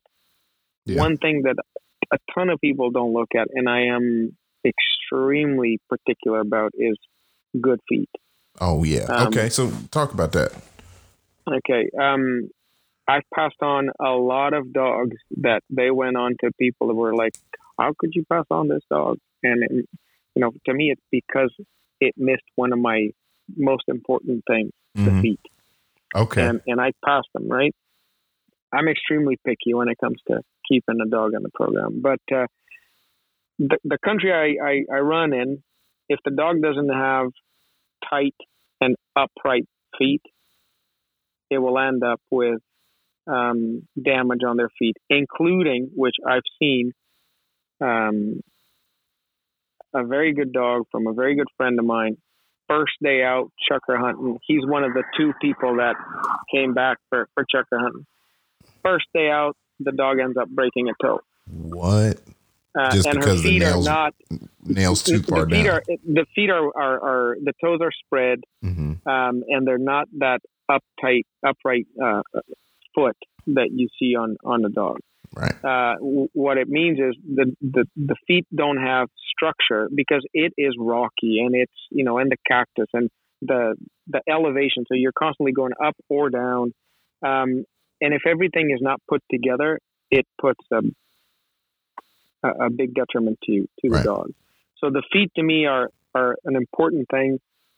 The gait is another one, which means they have to be built proportionally. I'm a bigger fan of the rounder chest than the deeper chest. I like more of the barrel type of chest. From my experience, I believe that they sustain it better, and it affects the gait in a different way. The dog gaits in a different way, which is more suited for what I do. Right. You know, for that kind of terrain. Now, where let me ask you. Sorry to interrupt. One piece about that. You've got what, Miller, Elhu, and what was the third that you Fiddler. That barrel chest. Do you think that's a byproduct of the Miller in that dog? Like, where do you think that's coming from? Just random thought. Honestly, more of the Fiddler type of dog. Okay. From stuff I've seen, from experiments we've done here with crossings and all this, I will get that mostly from Fiddler to Fiddler. Some LHU, not a lot of LHU, but some LHU, simply because, you know, that LHU blood does go, you know, still, because Bob used the actual continental pointer, and the conformation on that continental pointer is a deeper chest, not as much round. The whole round chested, I personally think, maybe I'm wrong, but I personally think that it comes from more of the foxhound that got mixed into the whole pointer, and same as the tail and so forth. And I've got a whole thing about mixing July hound into a pointer. I'm doing research on that, matter of fact, but I'm glad you said that. Which is it was a huge factor in the American pointer that we know of today, without a doubt. So I've seen more of that result of that round rib cage, more Fiddler blood, which then it brings other issues. But and I've tried to. Genetics are a delicate thing.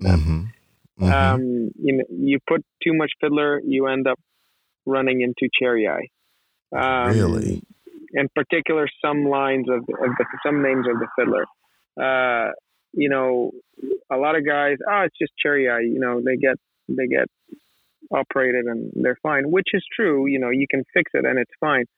But as a breeder, I don't want to be breeding knowing that there's going to be a fault, because it is a fault. Right. It's not proven that it's genetic or not, but the matter of the fact is that when you put a lot of Fiddler together, you're going to get you get a lot of other good traits, but you're going to get that for sure. Right. Well, I mean, you put a lot of anything, any of these breeds, you're going to get something. That's why, you know, Mr. Whaley did so much searching for an outcross. Mm-hmm. That's right. You know, if you go through his books, I mean, he kept his females. Yeah. But he was always looking for an outcross to a male, you know? Yeah. I mean, the Fiddler has a lot of good traits and, you know, in terms of wild bird dogs, they're, you know, they produce and they have the style that I really like in a dog. But yeah, confirmation is extremely important to me. Yeah. Starting right from the feet. Right. And personality. One of the things that I value a lot. I've had dogs here that have all of that confirmation, but they don't have that off switch. Yeah. Yeah. And if they don't have that off switch, man, I'm not going to put it in the program. Yeah. So, and that's why I say that genetics is such a finicky thing, because I think that everybody that breeds and breeds responsibly should have a vision of a certain type of dog that it's going to better the breed. Right. In whatever venue they, you know, they want. For me, and I am picky, it's the type of dog that is well put together. It's got the right mindset to have an off switch in the kennels or at home. And when you cut it loose, it's going to be just, I mean, it's going to give it all. Right. Yeah. Tough, easy to train. I don't want a dog that, you know, you have to just go on correction all the time. Mm-hmm. I like a dog that enjoys to work and enjoys to please. Yeah. Right. A lot of the older type of dogs where what we were talking about a few days ago that, you know, a lot of guys call it, oh, that dog is a man. Right. Like tough dog. Which I think that in some of the dogs we have nowadays, it's a bit of a need, because I think we've gone a little over too far the other end. Mm-hmm. Becoming, you know, having some dogs with some issues in terms of softness. So that's also a concern of mine. It's the balance in the personality on the dog, the mentality that it's not soft. It can take all the pressure and the training and so forth, but it's not a rogue. Right. You know what I mean? It's not a dog that it's going to be just, you know, every time you have to go over it like 10 times for it to get. And some things I've been really fortunate and successful to achieve. Mm-hmm. But I have yet to have produced the, you know, that picture of a dog that I have in mind. So, and I think it's going to be like that for many years now. Well, look, I when I tell you, man, I've sat for, matter of fact, an hour and some change looking at your videos of your dogs, repeat videos, pictures, stuff like that. Like, if you ain't got there, I'm scared to see what what that's gonna look like when you do get there, because good Lord, man, we'll get there, man. And you know, there's other factors to it too. Like, everybody knows females are very important. Mm-hmm. I give just as much value to a female as I give to the stud dog. Mm-hmm. And it's, you know, the right kind of female that you think could benefit your program will never be for sale, because nobody will want to get rid of her. And if they do, I mean, it's not for my wallet. Right. Right. And then when you buy puppies, you end up going through a lot of puppies, because, you know, you come to realize that it's not quite the dog. And it's not to say that it's not going to be the perfect dog for someone else, but it's just not that piece of the puzzle that it's going to fit with everything else. You know what I mean? Right. So you end up going through a lot. So there's that factor too. Then me in particular, you know, like down south, you can go to many places and look at dogs just in the drive. Mm-hmm. To me here, it's all online and on the phone talking to people and shipping dogs. So our dollar is a lot lower than yours. So there's a cost factor to it, and it's big. Right. By the time we get a dog here, we've spent quite a bit of a dollar on it. Right. So there's a lot of things, man, but there's a lot of obstacles. None of them are make it impossible. Right. It just makes it more challenging, and I do like a good challenge. Right. So. Well, there you go. Yeah. You know, that again is why we're in field service, but that goes back to what you're saying, even about mucking stalls. Like, it comes down to doing it because you love it. That's right. And that's right. The deeper we get into it, I mean, you have to be honest with yourself, but you have to be honest with yourself about the investment that you're making. And, you know, my wife totally supports what it is that I'm doing. She was just kind of like, look, I don't know how you're going to do it, but these dogs need to pay for themselves.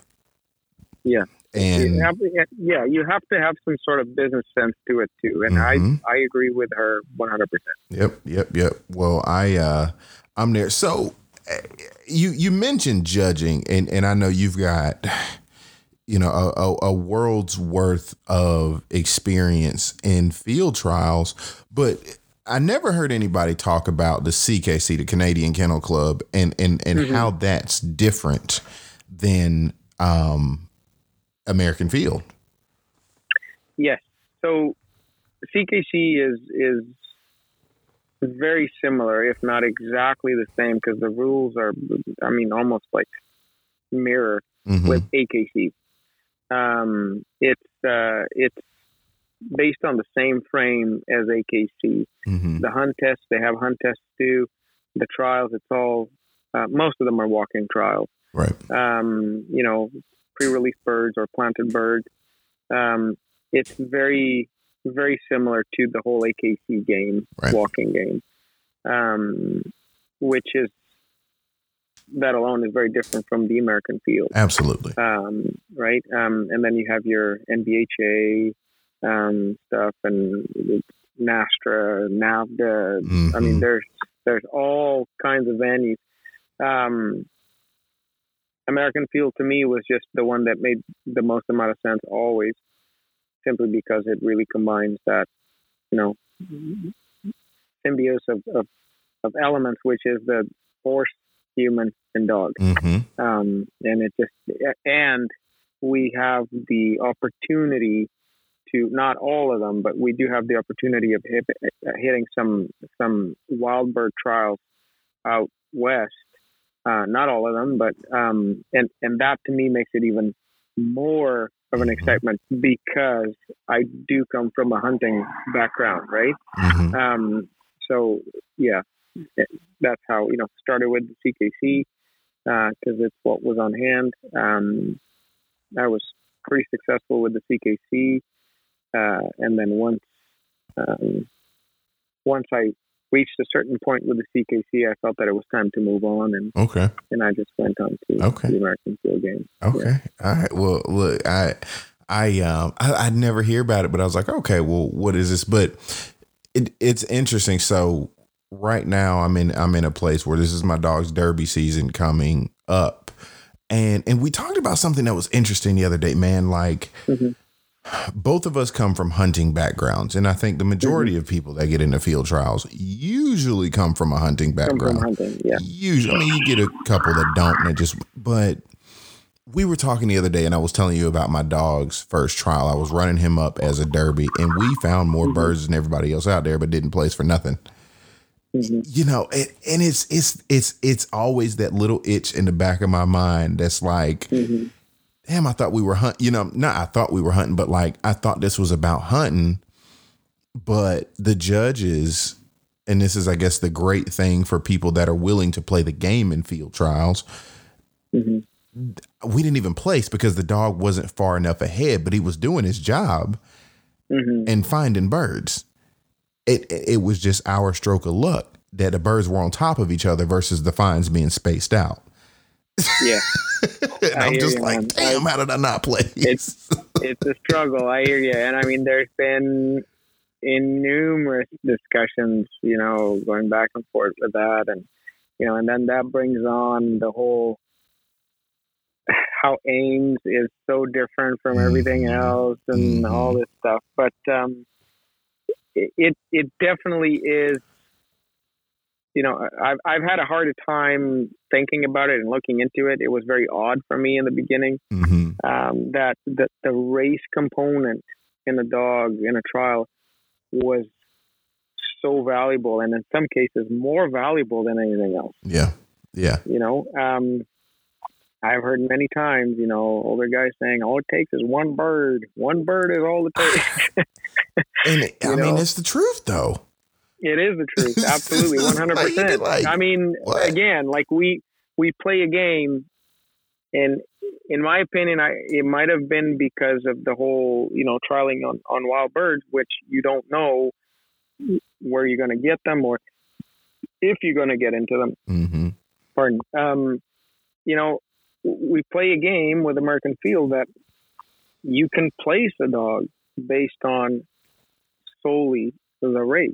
Mm-hmm. It doesn't have to have a find, especially derby dogs. Right. Right. And let's say there's a broke stake. If you're running on a wild bird ground or trial, if it's a bad year and nobody gets into birds, mm-hmm. one dog is going to win. Then what do you have to judge on? Exactly. And it's going to be the race. Right. It's going to be the effort that it put in. And when I say race, you know, for people that don't really, aren't really, you know, aware or familiar with the whole American Field thing, it's not that the race doesn't mean, you know, it's not the same visualization as, you know, a greyhound racing with another greyhound. Right. It's, you know, the pattern on the ground, it's the range, it's if it stayed out there in the pocket or not, the way that it moves, if it was always to the front, mm-hmm. never got lateral. I mean, there's just so much to it, right? And so much of it is natural mm-hmm.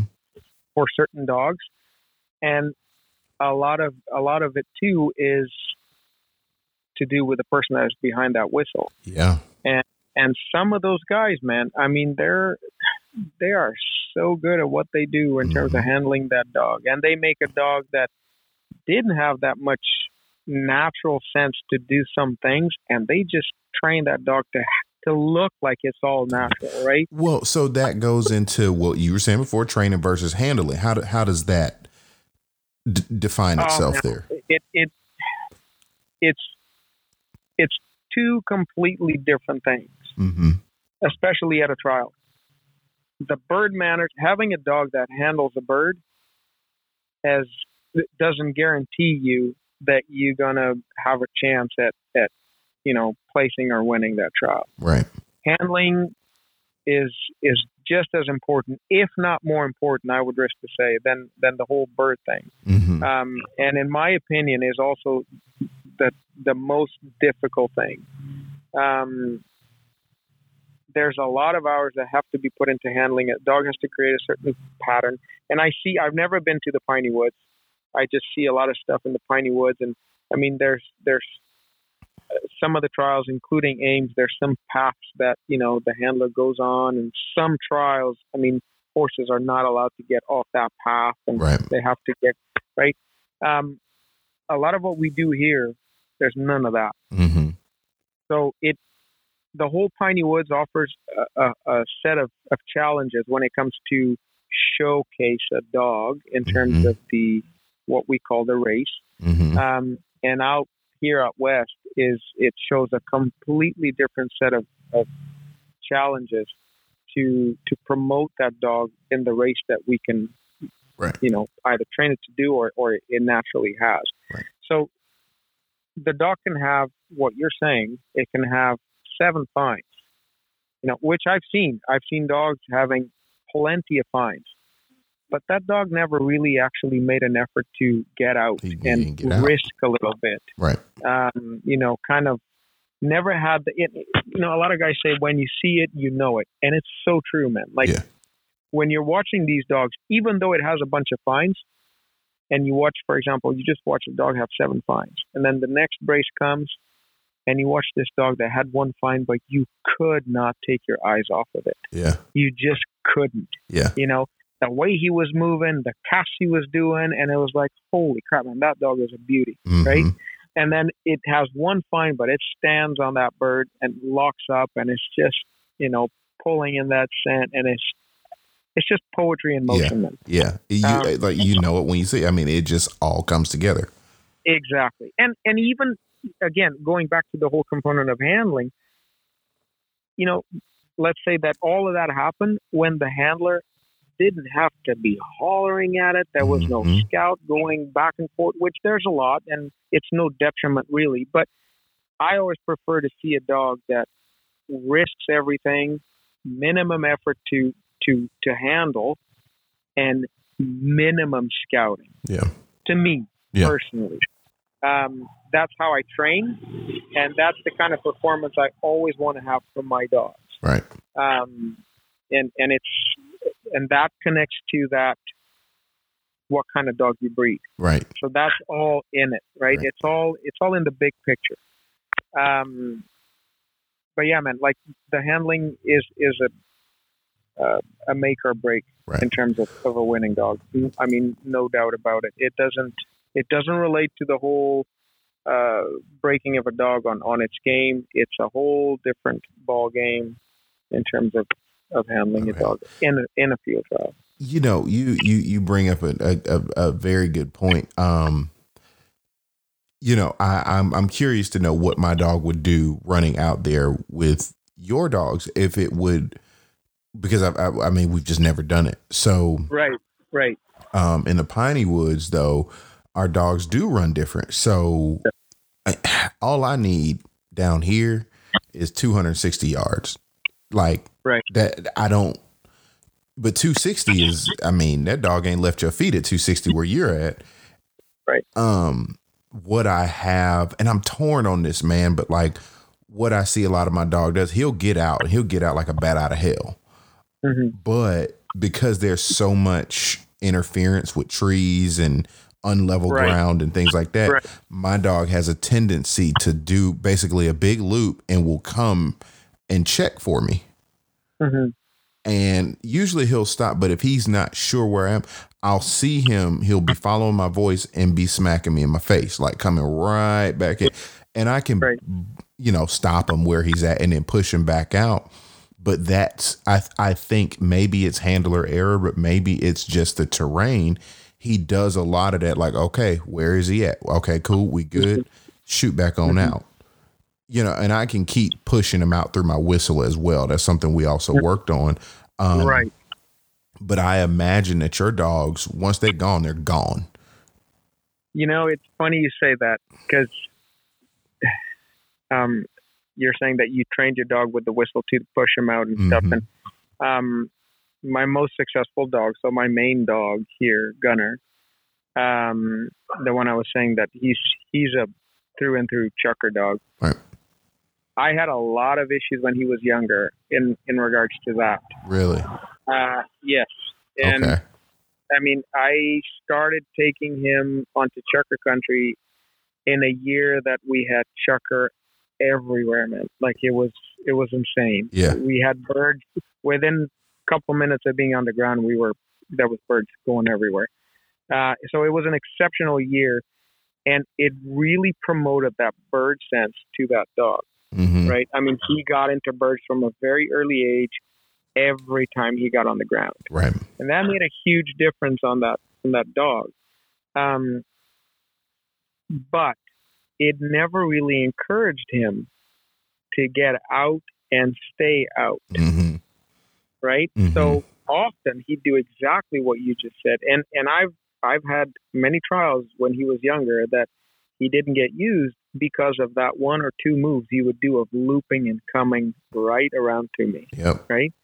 And so, you know, by watching a lot and watching who was winning and what these guys were doing, and, you know, and I, quite frankly, the first, and this is going to sound so rookie, man, but that's the reality. And this is part of that, not having a mentor and you're learning on your own. You know what I mean? Which was majority of my years field trialing. I never carried a whistle. Yeah. Okay. Right? Of all the things not to have. Exactly. I never carried a whistle. So my dogs handled. Yeah. And I, till this day, when my dogs are way out, I call my dogs. If I want them to turn towards me, I put my fingers in my mouth and I pop a big cattle whistle. Really? Yeah. till this day, and I'm the only guy that does that. I'm sure. I mean, that's people know me, but it works. People know me on the grounds where I go around because of it,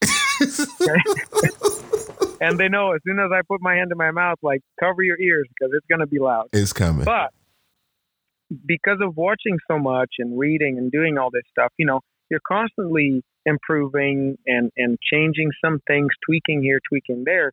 And I'm at the point now where I can, if they're making a move that I'm not so sure it's the right move, I will pop a whistle. They'll start turning towards me. And then I grab the actual whistle and I blow that whistle and they shoot out right from where they are. They just shoot out. Right. So I have now used the hand whistle to bring a dog in, not to me, but to bring it in. To get his attention. Yeah, and, exactly. And then use the actual dog whistle to push it out. Okay. And that was something I had to develop because this particular dog, he did that. You know, it was just, I firmly believe that it was, he had so many birds as a young dog that it just, and you know, I'd shoot the birds for him and as a puppy and whatever. And it just really created that I have to stick around. I have to stick around. He would make a big move, but he wouldn't hang there. He wouldn't stay out there. Yeah. Make the move, yeah, and then he'd come back around.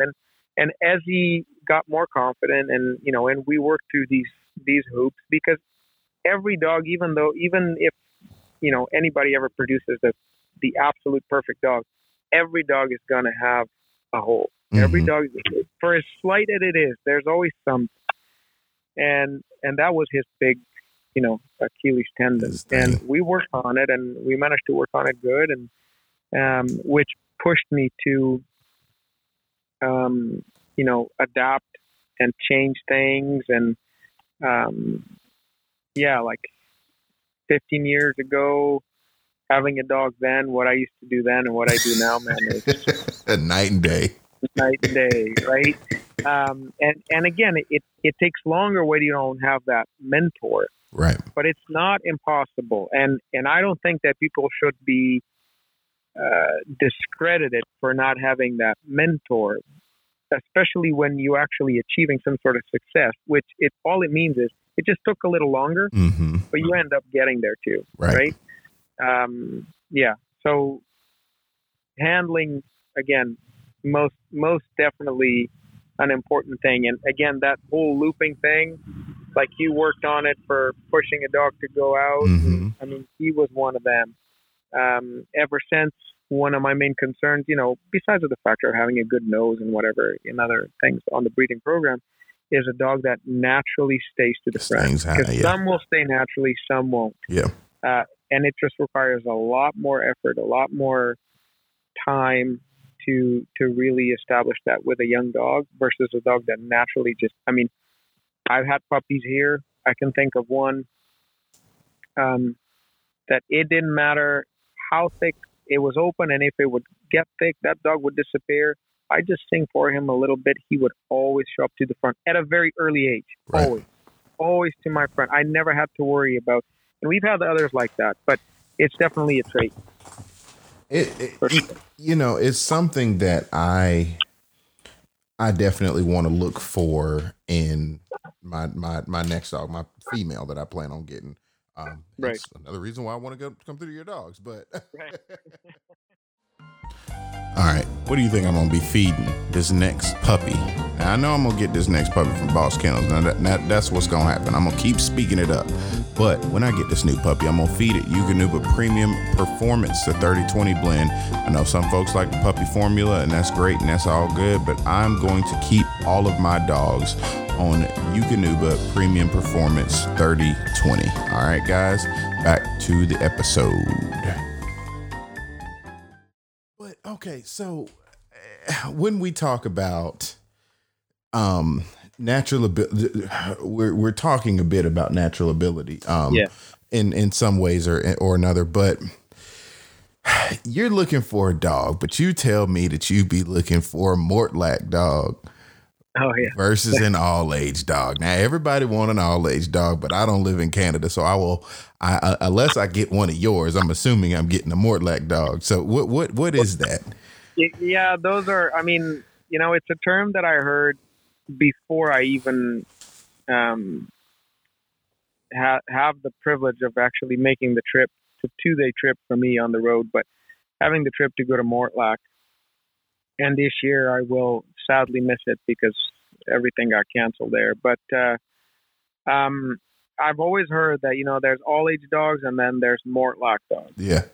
And you don't really understand it until you either see it or you have one. Mm. And I just so happen to have one. Okay. Okay. It's the dog I sent you the pedigree of. So she's, you know, mostly LH. She's a mostly bred LH dog. There you go. I got it from Mr. Wiggins, Don Wiggins. Okay. I was very fortunate to be lucky with her. And from the beginning, I mean, I told Mr. Wiggins what I was looking for and said, yeah, I got the puppy for you. And what I said wasn't an all-age. I said, I'd like a nice, classy, you know, good range type shooting dog pup, you know. So I bought this pup as a 4-month-old pup and said, yeah, she'll be what you want. And she was everything what he said she would be, except she developed into being a Mortlach dog. And by this, I mean, she's been, the most amount of success she's had has been at Mortlach. Yeah. As a derby dog, the first year I actually lost her at Mortlach in a derby stake, and she was kicking butt, man. She was winning it hands down. And it was, you know, it was a bit of an error from Scout and whatever. And she's always been very hard to handle. Mm-hmm. In the sense that she gets so into, not hard to train, but the whole handling thing, she gets into so much finding a bird, getting into birds, that she, especially when she was younger, I don't have that issue anymore. She'll be 5 this year. Okay. But she would completely forget that she was with me.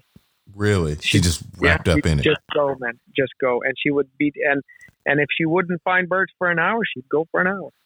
Wow. Okay. Right. So, you know, last year we had a huge, for me in particular, a big win, at an all age, championship, an amateur. It was the amateur, Mr. John Ivester won, I think he ran on the last day. I actually had to leave because it just prolonged a little bit more. And I had to, because I my trip is 2 days to come back home or to go there. Right. And I had to leave to get back to work, but I left very happy and just, of course you want to win, but I just kept telling myself, it doesn't matter. It doesn't matter. Like she did awesome. Yeah. And that's all that matters. Right. But it was one of those performances that I know that in my lifetime, it's going to be hard to see it happening again that way. And by this, I mean, whoever's been to Mortlach knows, even though it's a little bit different now, but the grounds at Mortlach are massive. Yeah. It shows a truly all-age dog. Yeah, and it's, you know, it's incredible. And for how massive they are, they still present some challenges. Most definitely. And this dog, ran the limits of the course at Mortlach, with some time that she was absent, but not once that Scout was needed to go get that dog. Wow. Yeah. He was always in the right place in case it was needed, but he never needed it. And I mean, most people were on the tippy toes on their stirrups trying to look, and then they would spot her, and she was always way ahead, and she had 2 finds. One was a quick find. She slams on the brakes, and as soon as she slams, it took about a second and chickens went up. The judges saw it. We were quite a ways. We rode up, fired the gun, everything in order. And then the last find, she was way out. It was towards the end of the hour, and it was one of the longest hours of my life now. Wow. Okay. But It was towards the end of the hour, and she was way ahead. And all of a sudden, I see her just swap ends in the middle of the open and lock up. Wow. And I called point, and we're dealing with wild birds. So, you know, you never know if they're going to hold or if they're just going to go. Yeah. Right? And at those distances, it's easy to happen exactly what happened, which was I did call point. We start heading there, and the birds flushed way before anybody got there. I saw the bird.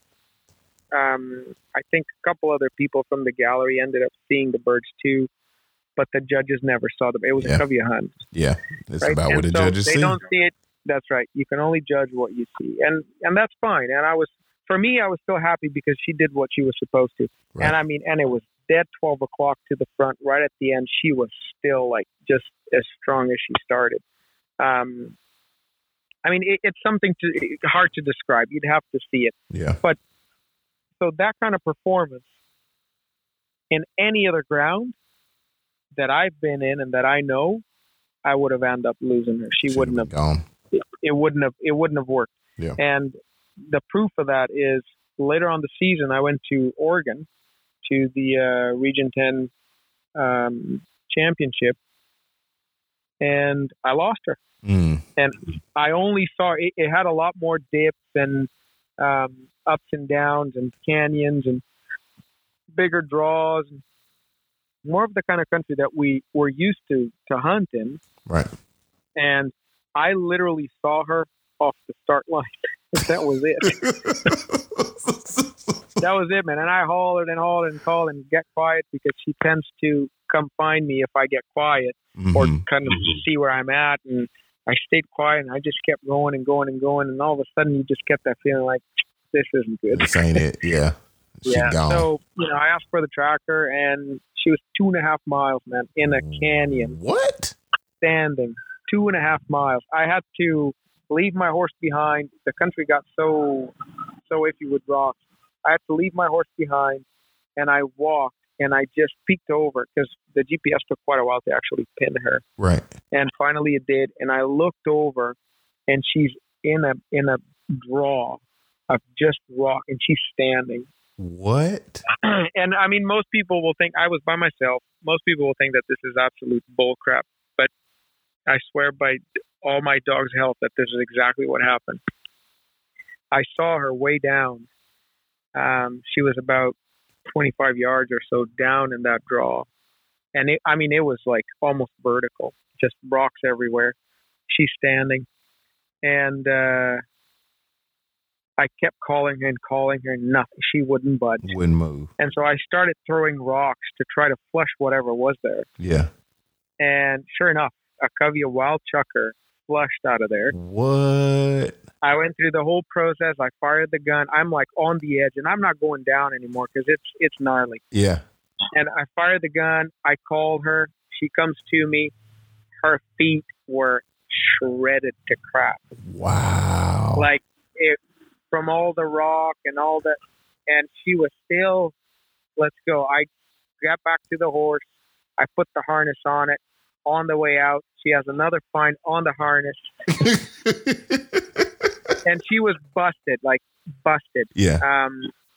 And still like wanting to again, that statement of there are all age dogs and there's Mortlach dogs. Now, a lot of people would say, well, you know, dog is a renegade. She's not a renegade. She did what she had to do. She's right. That kind of dog that will push the limits. And she might have taken that cast. She was exactly where normally we would find wild checkers. She did her job, but it was just not the kind of ground for it. Right. You know, it just suited a dog that didn't push as hard. And it's really the definition of having a Mortlach dog and an all-age dog. Mm-hmm. So you really have to see it to understand it. Wow. You know, and it's a dog that I hunt with, man. And as soon as I'm packing a shotgun, because I hunt on foot, I never lose her. Really? She just turns it off. I get on a horse. and it's a different game. Wow. You know, it's so many people that ask, like, you know, that question, and it's like, well, you know, how does the dog know to hunt further out when you're on a horse versus and I'll even tell you this. I do a lot of training on foot too in some of this kind of country, not on horse, but on foot. And they know the difference between when you're carrying the boom stick and when you're not carrying the boom stick. Right. You know what I mean? Because they will get out more, but especially if you're on a horse, they will tend to get way out. Just get way out there. I like that. That's, again, a historical thing. That's something that Robert Whaley emphasized in LH. Right. I mean, and that's not a, you know, solely LH trait, but it was something in the breeding that he, you know, went to. And I on that same dog you sent, we got, I think our dogs are cousins. 'Cause that's that Damascus line you got, right? That's right. Yeah. Yeah. And Rockacre Black Hawk too. There's some of that too. And you know, I mean, definitely a smart dog. And Mr. Whaley, Bob, was really valued that too from reading his stuff, was a dog has to be intelligent. Mm-hmm. They have to know how to adjust to whatever, you know, if it's on foot or if it's thicker country, if it's more open, they have to have, obviously it encourages for that behavior, the amount of exposure you give to a dog. Right. But if they don't have the smarts, if they don't have that intelligence, they don't get it. But if they do, you can easily shape that dog to adjust to whatever kind of country or whatever kind of handling you're doing. Right. Which is also, you know, another factor from the dogs that I choose to keep for the breeding program, without a doubt. Well, that's dope, man. So, all right, let's I'm gonna hit you with three more things. I want to talk about you and your thoughts that align with Talmadge Smedley's. Stuff. I actually just watched his interview on Field Trial Central. Oh yeah. Really good stuff. And then, and there's two stories that I wanted to kind of talk about at the end, but you, and you, we mentioned Talmadge Smedley, as far as just y'all's thought processes are very similar. Y'all don't check cord puppies. I don't. And I actually, I learned that about Talmadge through that interview. Okay. And it was interesting to me. I mean, I've had the pleasure of meeting him at a trial, and we spoke a little bit on the phone too, and over Messenger a little bit. It's a guy that I have the highest of respect for. I think he's extremely talented. He comes from a horse background too. Mm-hmm. I don't know. It's just one of those people that, there's just something about Talmadge that you just, you know, you want to get to know him, and it's just, he's just a good person. He gave that energy in that interview, right? Like he just absolutely exudes it. Yep. And I learned that about him too, that the whole check cord thing. I think it's, I mean, very seldom cases of dogs that I think they would be suited to put a check cord on, but. I mean, I would risk to say over probably 98% of the dogs that I've started and or work with, I do not put a check cord on. Okay. I don't, for training, right? I don't see a purpose. I think it's added pressure that it's completely unnecessary, but that's me, right? I'm not saying it's wrong, but for my idea of training, I don't, you know, I know a lot of people have been extremely successful with the check cord and the pinch collar. That's my thing. Yeah. Yeah. And there's nothing wrong with it. Absolutely. It just, you know, some people like Nike, some people like Adidas. Like, you know, you can still play basketball with both, but you know, and be just as successful. But so it's just, it's a matter of taste, I think. And to me, I personally find that it's a piece of pressure put onto the dog that I really see it as unnecessary. Mm-hmm. I think that, just going to plug you into, I think that the whole principle of the check cord can be replaced by an effective use of birds, and it doesn't mean that it's wild birds. Right. It can be pigeons, which a lot of my work here is done with pigeons. Right.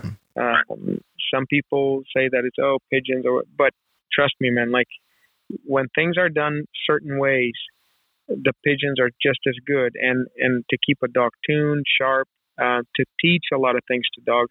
I've taught a lot of dogs here that have the tendency as puppies to want to see that bird, to creep up a little, mm-hmm. to be extremely careful with them, to the point where I've had them after going on to wild birds, and their first find of wild birds is dead broke. Right. Just, and it blows my mind. So it goes to show that certain ways of using pigeons and so forth, and again, without a checkerboard, can be extremely effective. Right. You know, I prefer not to put that element to the training process. I let a lot of the birds educate the dog, mm-hmm. especially at a younger age. I say nothing. I don't say, whoa, nothing. They get there. I have control over that button on that launcher, and I'm going to make that bird act as close as I possibly can, as if it would be a wild bird. Right.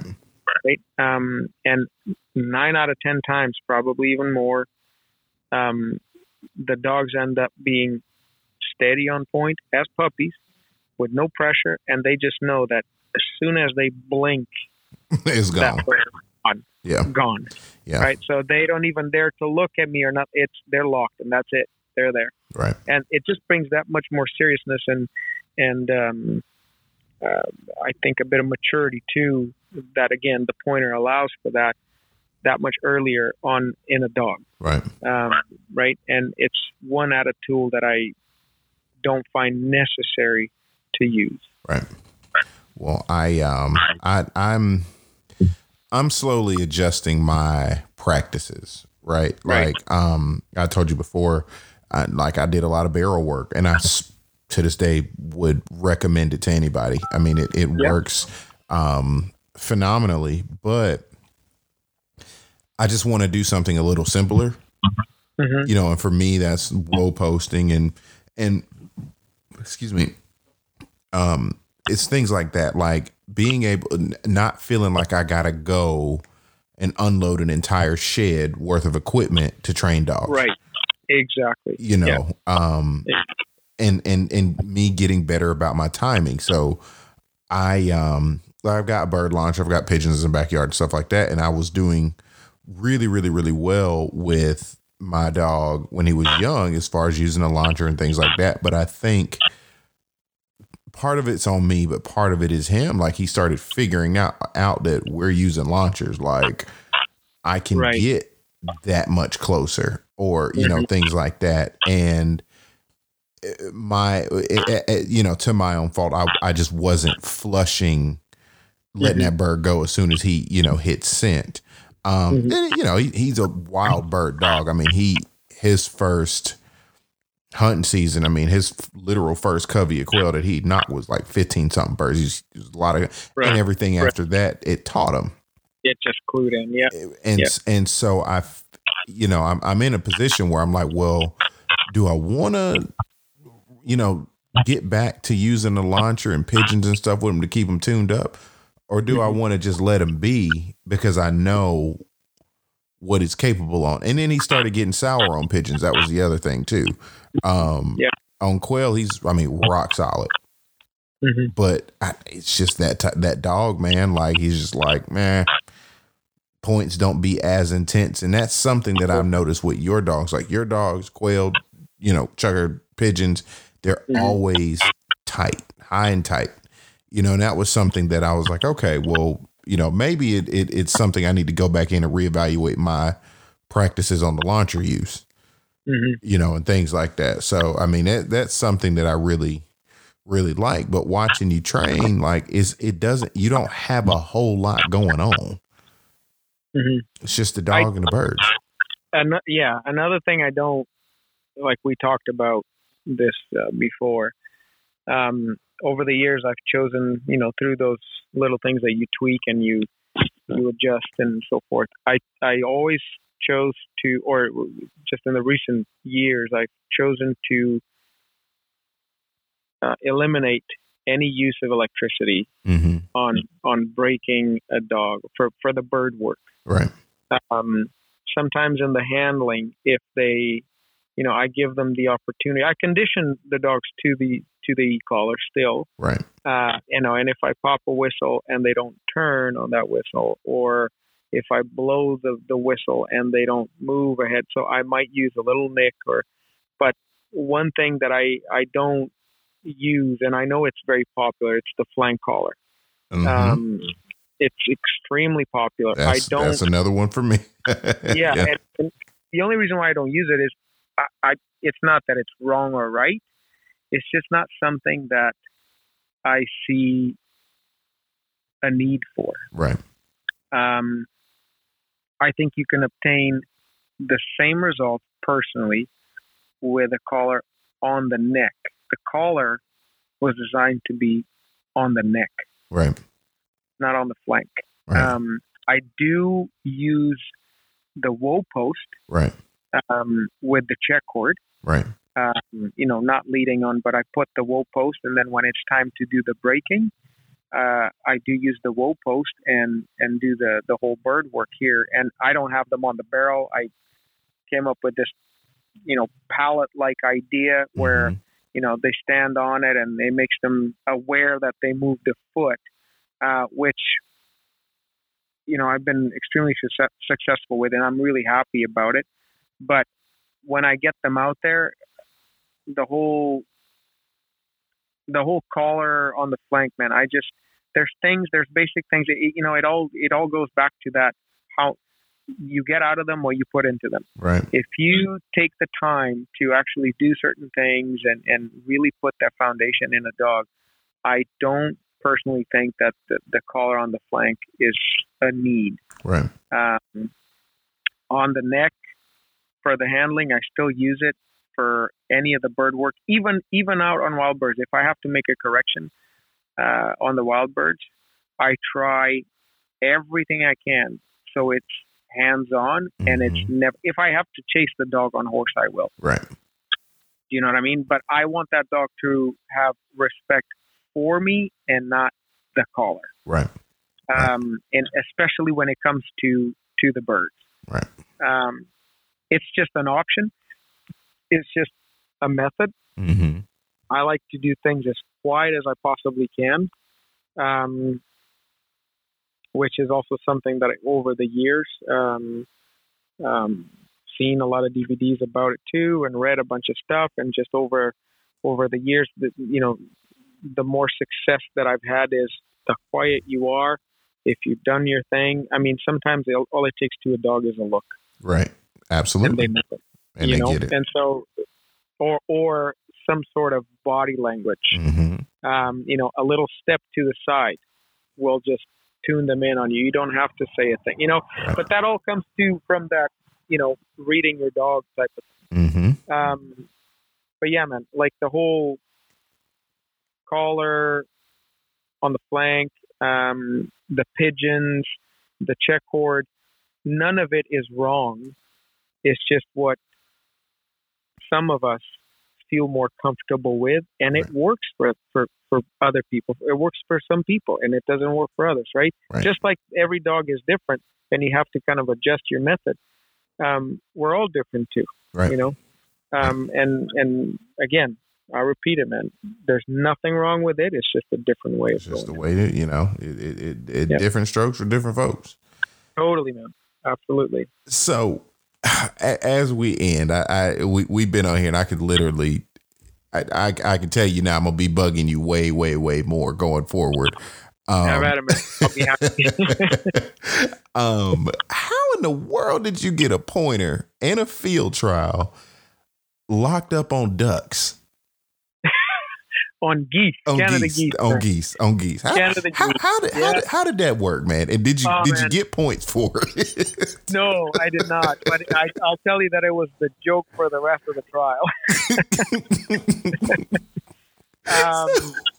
What happened?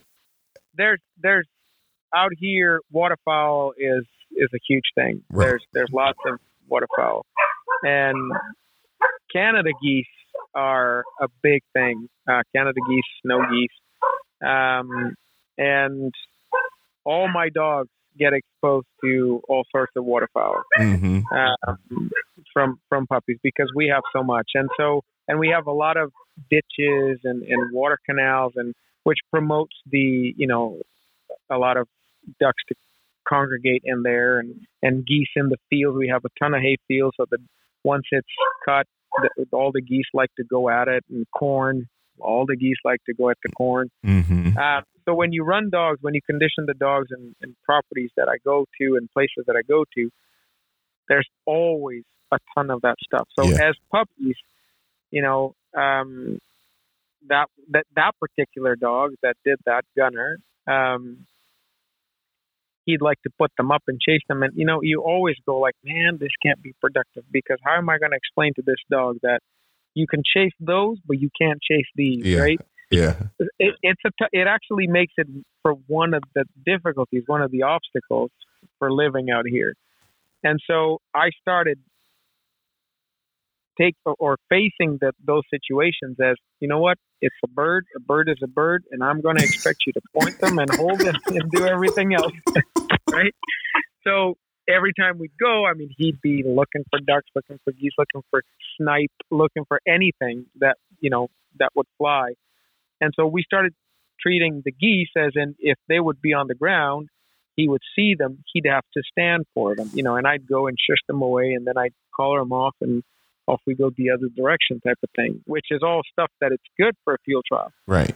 So I go from here to the next province over in Alberta, and we're coming right around the end of the course, and he disappears, and we start coming riding over the hill, and he's just standing just beautifully. And there was a bit of a dip in front, and we couldn't see that. And I actually cold point with not knowing. Yeah. And he's standing just like if it would be a trucker on the mountain, right? Yeah. And we start riding up, and I'm like, oh, darn. I see those necks poking out and just, kind of talking back at him. And so the judge just looked at me and started laughing. And it just became the joke of the trial, because we had to come through that course again throughout the day. And the geese were still there, and every time we'd get by, and he'd just look at me and say, "There's your geese, Sergio."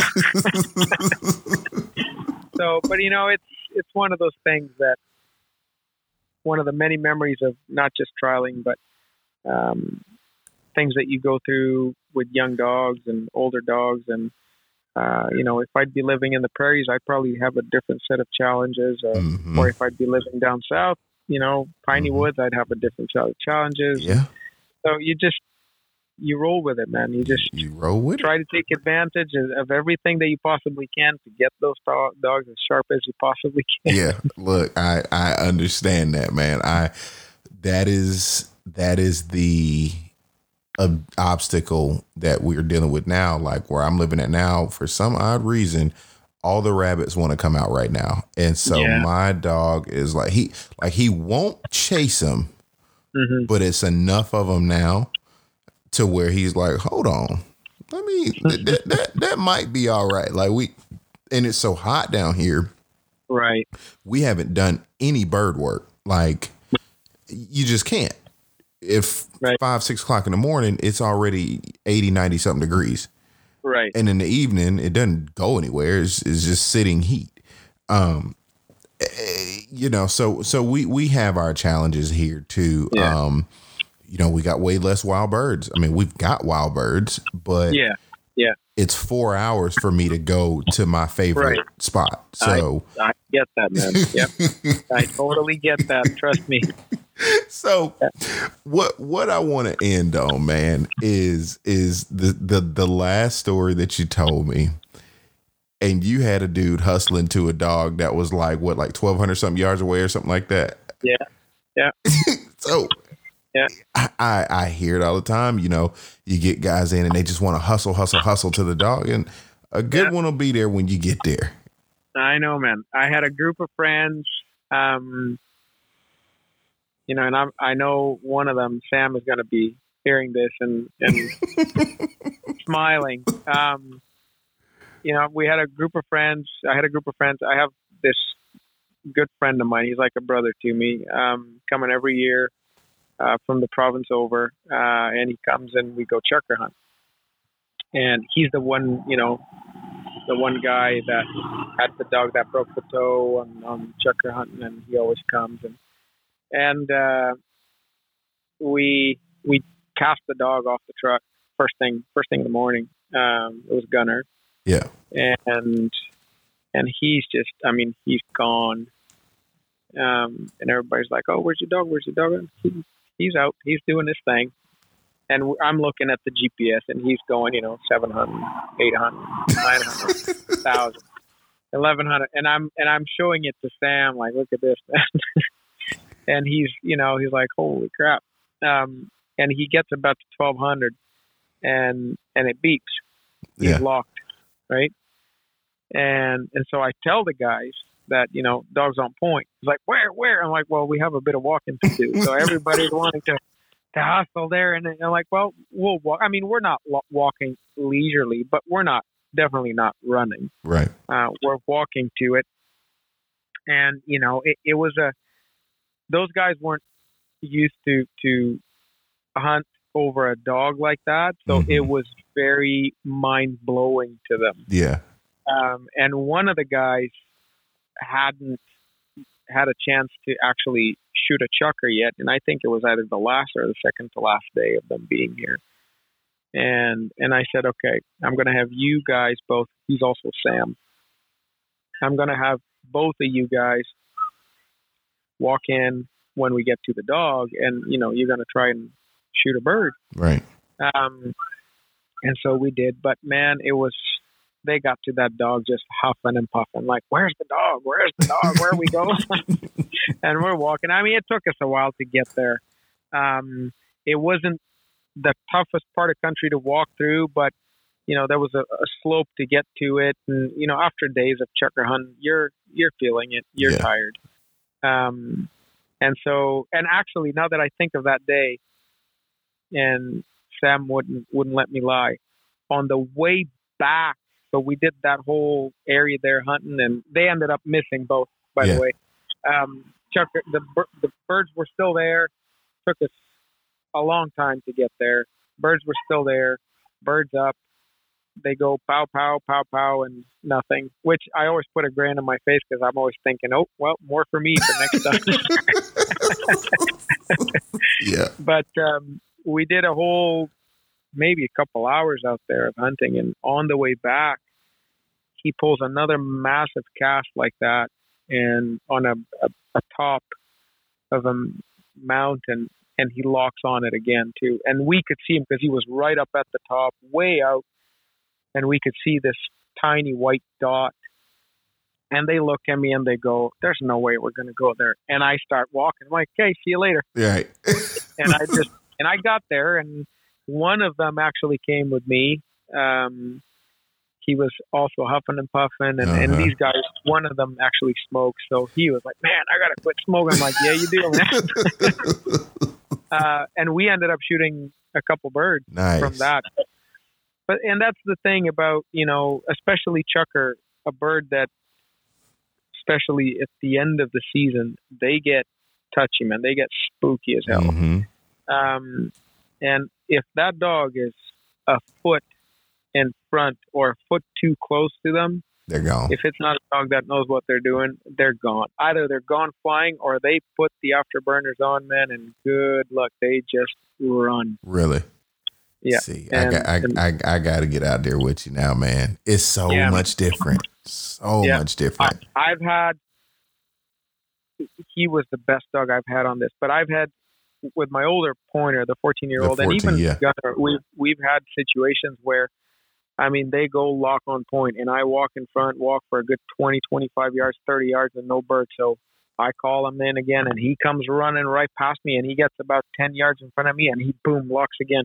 And I know those birds are running, but you can't stop them, and there's no way to put them up, right? And you don't want to send the dog to flush them either, so they just run, they hit the scent wall, and boom, they lock on it. And you walk in there, and you make noise, and they won't pick up. And I've gone, I mean, over 100 yards of doing this, man. Just you walk and walk and walk and walk and nothing.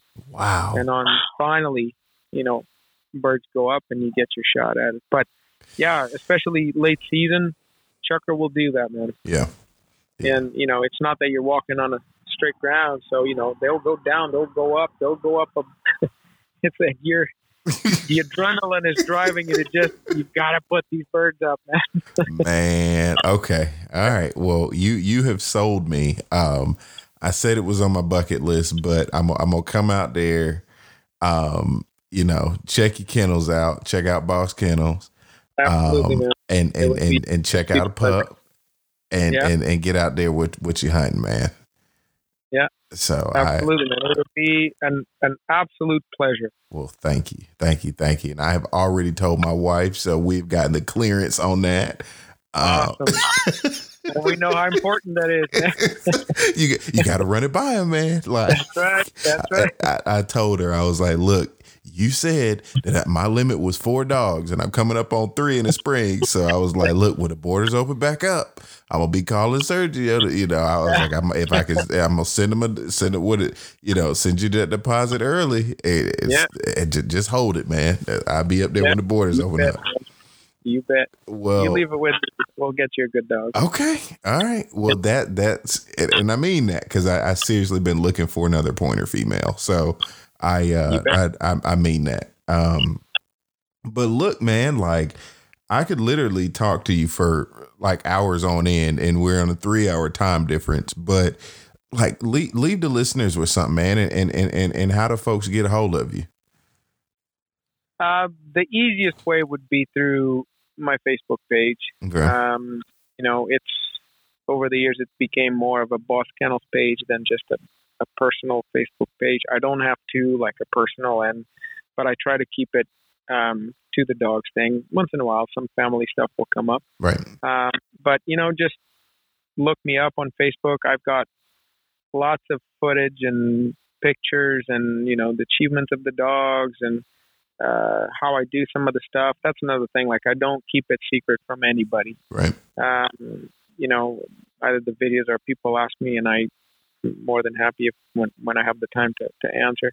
But Facebook is an easy way. I don't have a website because this is, believe it or not, it is a hobby for me. Right. I have a full-time job that I go to and,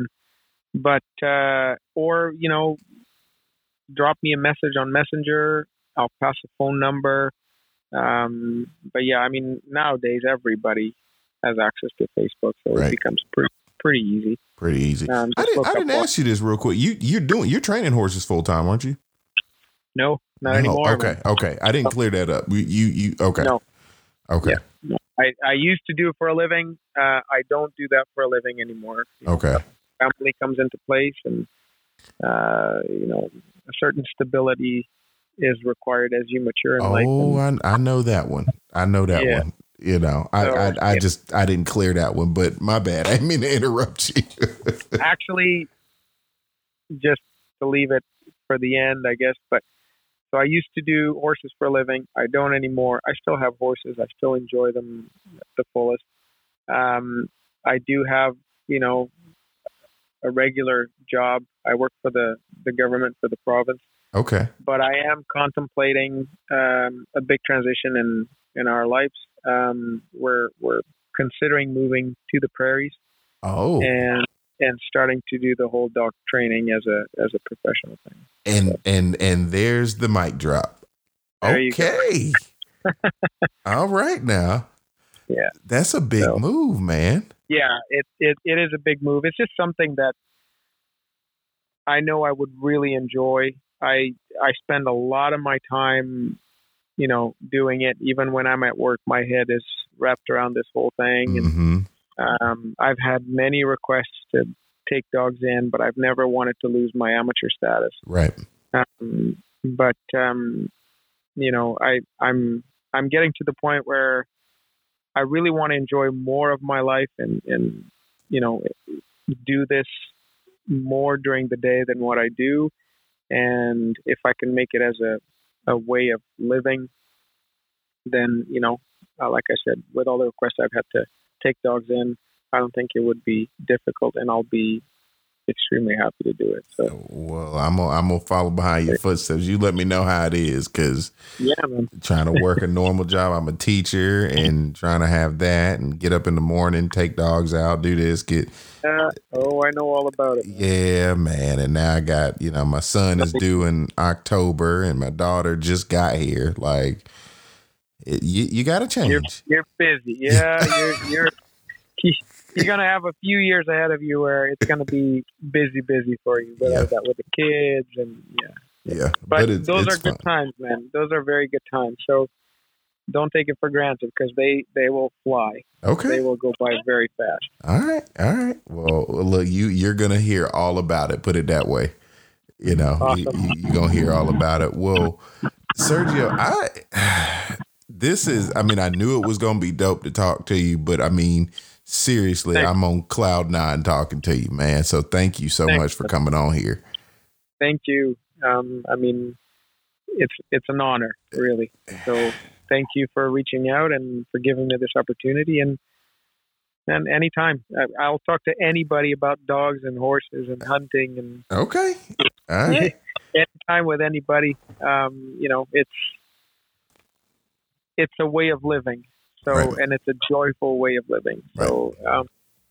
Thank you so much for the opportunity. I really appreciate it. Hey, thank you. Thank you, man. Well, guys, it's another episode of the Gun Dog Notebook podcast with Sergio Velez of Boss Kennels. And we will check you guys out next week. And as always, guys, I want to thank my sponsors. The greatest folks in the world are you and the sponsors that support this podcast. So Onyx Hunt, my title sponsor, I definitely want to give a huge thank you and a huge shout out there. Eukanuba Sporting Dog, guys, go check out the Premium Performance Blend. As always, like I tell, you know, everyone, you know, there's dog food, and then there's Eukanuba Premium Performance. And, you know, just like there's Mortlach dogs and all age dogs, you know, the Eukanuba is the Mortlach dog of bird dogs. Let's put it that way. It's just better. It's just all around better. You know, guys, I also want to thank my affiliates, Lion Country Supply, Garmin Fish and Hunt, and like I said, pretty soon we will have another very, very, very special sponsor coming up on the podcast soon. If you haven't, guys, I'm getting closer to doing a much more official launch of Minority Outdoor Alliance. So, you know, like I said last week and the week before, go on Instagram and go ahead and follow the Minority Outdoor Alliance. As I get closer to having everything that I want to accomplish on a launch, you know, I'll announce more things there, but it's looking like we're gearing up for a very, very promising fall and a very promising future. It's a lot of work. It's a lot of work, but I'm excited to be in a position and be privileged to take on the responsibility. All right, guys, like I said before, we will catch y'all next week on another episode of the Gun Dog Notebook podcast. See you soon.